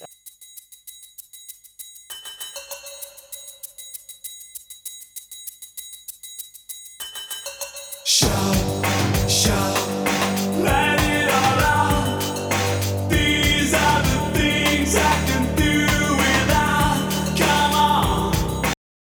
I, I just really want to know the origin story for this song. Like, was like uh, Rhys Fulber and Bill Leeb just sitting around listening to shout, and and like one of them said, "Hey, hey, grab me that guitar. Let let me let me let me do something fun," and just like chunk chunk chunk chunk chunk chunk. Um, because that's essentially I feel like how they they came about this. Well, they had Devin Um, do it. They had Devin Townsend do it. Hey, Devin, come over here and chunk chunk a little bit along with this. Yeah. um because I, I don't hear just like the, the the one sample. I'm hearing shout like pretty much all throughout this this track. Yeah. um it's an interesting way to end in the the record. Um i don't mind it but it just makes me want to listen to uh those three tracks that i mentioned by tears for fears back to back. And Yeah. don't be surprised if in season four we talk about songs from the big chair yeah i it's it's it's a it's a good closer. I i see what you mean steve. It, it is a track that breathes which this album maybe with the exception of this faith doesn't let the songs breathe. I mean they're long but they're they're active. They're exciting. There's not a lot of uh, downtime and this gives you that in the beginning. You know of course if you're going to have uh, reservoir dogs and fire in the sky in the same song and in samples that's going to warm my heart. Um and it does just get into like it just gets into this groove towards the end that is is pretty undeniable. Um good little closer uh yeah so that's that. Sex offender don't know why they called it that but i'm sure they had their reasons. Uh there were a couple bonus tracks from this album that came out on the expanded version uh one song called internal combustion and a song called trans time and uh, both are great songs. They sound like they would fit perfectly. Uh, a little redundant. Both sound like other songs that are already on the album. Uh, Trans Time does have a prong sample from another worldly device. So that's kind of fun. Uh, prong. snap your fingers snap your neck Right, right. Um, yeah. So that is this particular album. Uh, guys, let's go ahead and rank it. I'll go first. Uh, this is the album that this season made me wish that we had uh, tens, uh, one to ten to pick from. I feel like one to five doesn't uh, help me kind of like you know, uh, get get into my issues with it, which I don't have many. Uh, I, I wish I had more slots to kind of grade it better. Um, I'm giving Oh, yeah. it a two. How many? Uh, I, I had to think of a rating thing. I almost dropped the ball on that one. Sorry, guys. Uh, yeah. How many out of five uh, cybernetic fingers would you give this this album? I'd give it 2.75 cybernetic fingers, but that I, I feel like that's not fair. But that, that's only uh, because uh, I, I guess a three would be at. You know what? No, a three. I give it a three. It's good, but I feel like we're going to give a lot of threes this season for albums that are just good. And I, I wish that we had 10 slots to kind of uh, collaborate it a little bit better. Uh, um, I like it a lot, but it's not my favorite Frontline Assembly album by a long shot. And some of its detriments are not its detriments as much as it is the uh, the genre. You know, just a lot of songs are just too goddamn long. But I, I feel like they were doing what was expected of, them, not uh, you know, I, I don't think they were trying to pad the the 74 minutes just to put a CD out there that had 74 minutes of music. They probably were trying to pad it so it could be played in clubs. Uh, but the, the the riffs are good, the samples are fun. Uh, the fact that it is very much a, a sister to some Fear Factory albums that I like is is great. So it's a strong three. It, it- even in talking about it right now, it's a it went from a two point seven five to a strong three. So there you go. Good. Mark. I'm right there along with Steve. Um, it's not my favorite, so I give it a 3.0. Uh, I don't think it's indicative of uh, Frontline Assembly by any means. Um, it's not a bad record at all. I mean, I, I didn't never not enjoy this record, but I feel if I want to listen to Frontline Assembly, I'm probably going to reach for one of those that don't necessarily put the guitars at the first and for, uh, f- uh, front of the mix. I think that that is a little bit of a distracting um, element, and I do understand while some of their fans were uh, a little less than enthusiastic about this record because it just doesn't f- seem to fit them um, as they're experimenting with that new aggressive sound. Um, I, I do think that I agree with the fact that it was kind of a transitional record for them as they were trying to explore new sounds and seeing how they can fit into the new genre of where industrial music was going. Um, but it's not one of the records that I feel that is one of their strongest, but I see where um, they were going with it. And um, for that reason alone, I think that it's in the middle of the pack of what I've heard from Frontline Assembly. Um, so that's why I give it a three. Yeah, I think it, it almost sounds more like Fear Factory than it does Frontline Assembly, which is not a problem for me. Uh, I think that anybody that likes this should check out Fear Factory. Uh, I mean, have you guys uh, listened to any of the Fear Factory albums from around this era at all? Yeah, yeah. Uh, what was it? The uh, De- Deacons. Was it? Uh, Demanufacture. Demanufacture's. Uh, Yeah, I interesting think that's the album. That's a good one. one. And the one before that one I, as well. One had a blue cover, and then one had a, kind of like an orangey brown cover. Those are the two records. that I Okay, can't remember the Demanufacture titles. had the bluish cover; it's purplish, and Uh-huh. then the orange one was obsolete, which had the Cars cover on it, which was their big hit. That's that's the two. because they were they were part of two the whole you know the late ni- mid to late nineties. If you covered an '80s song, you had a hit, and that goes for Fear Factory, Coal Chamber, Orgy. Orgy. yep, Coal Chamber did uh, Peter Gabriel's "Shock the Monkey," if you remember, That's true. with Ozzy Osbourne on vocals. Mm-hmm. Uh, anyhow, though that's that's Eric or that's Mark and I. Eric, what do you think? Yeah. So for me, like just to give a little context here, I don't think I like Frontline Assembly is is in a very short period of time has become near and dear to my heart. But even their best albums, which I would call like uh, uh, Implode, uh, I would call Caustic Grip, I would call uh, Echogenetic, even those would would would fall short of a five just because you know Bill Leeb's vocals work for what they're doing, but um, it is not a strong suit necessarily. You know, lyrically, um, there is you know it's not perfect. Um, so so usually a four or four four or five for their best albums, just to give you a little context. Um, this particular one, it I I find it uh, absolutely fascinating. The sample situation, um, I, I, I like and respect.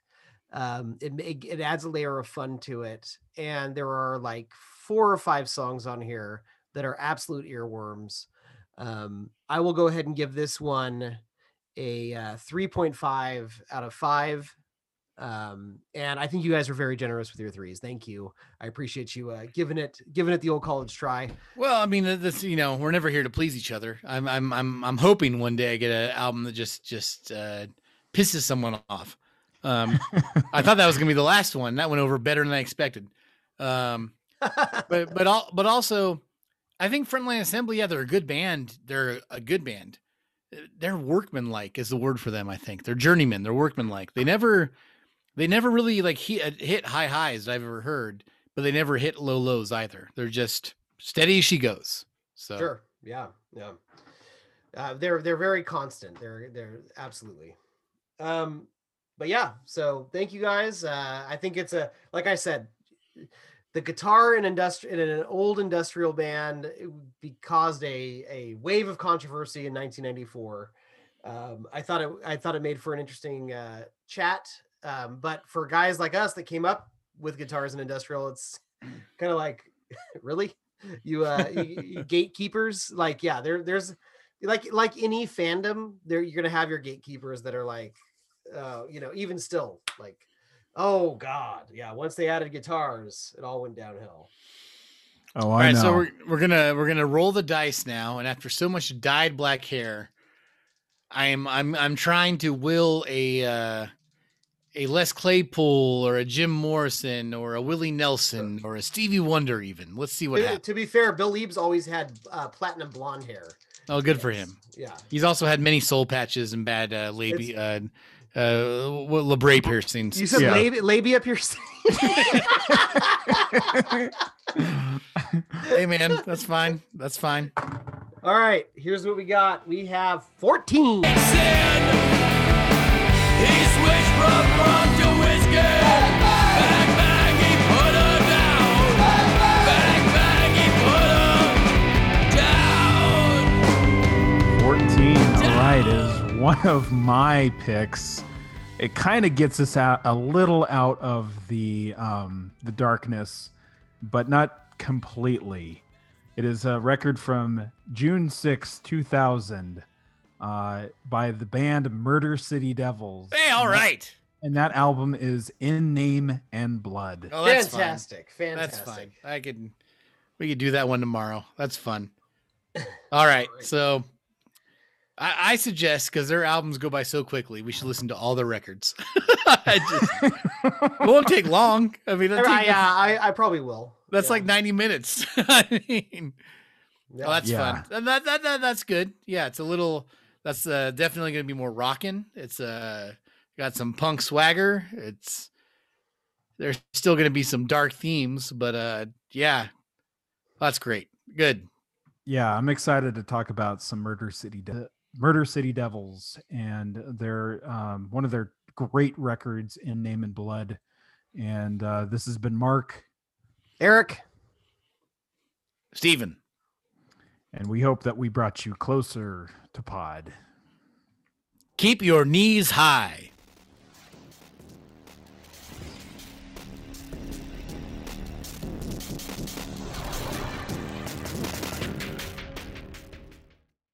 Talking about, uh, I was talking with Bill concerning the video virus. It's a mix between Terminator and Twin Peaks. He was asking me if I saw Twin Peaks. Yes. Yeah. The point is that after After uh, Laura Palmer, after they found the killer, it, the show died, and uh, you know. and that's it. And Terminator. Who shot the video? Um, actually, a guy named Gary Smith. He does all the Skinny Puppy videos and stuff. And uh, parts of that uh, video were outtakes from a, mo- a movie that's going to be made that uh, I'm actually going to be in. So we did some outtakes because it was a three-minute trailer, and it's called Chunk Blower, and uh, that's where most of that footage came from. So any project? you can start-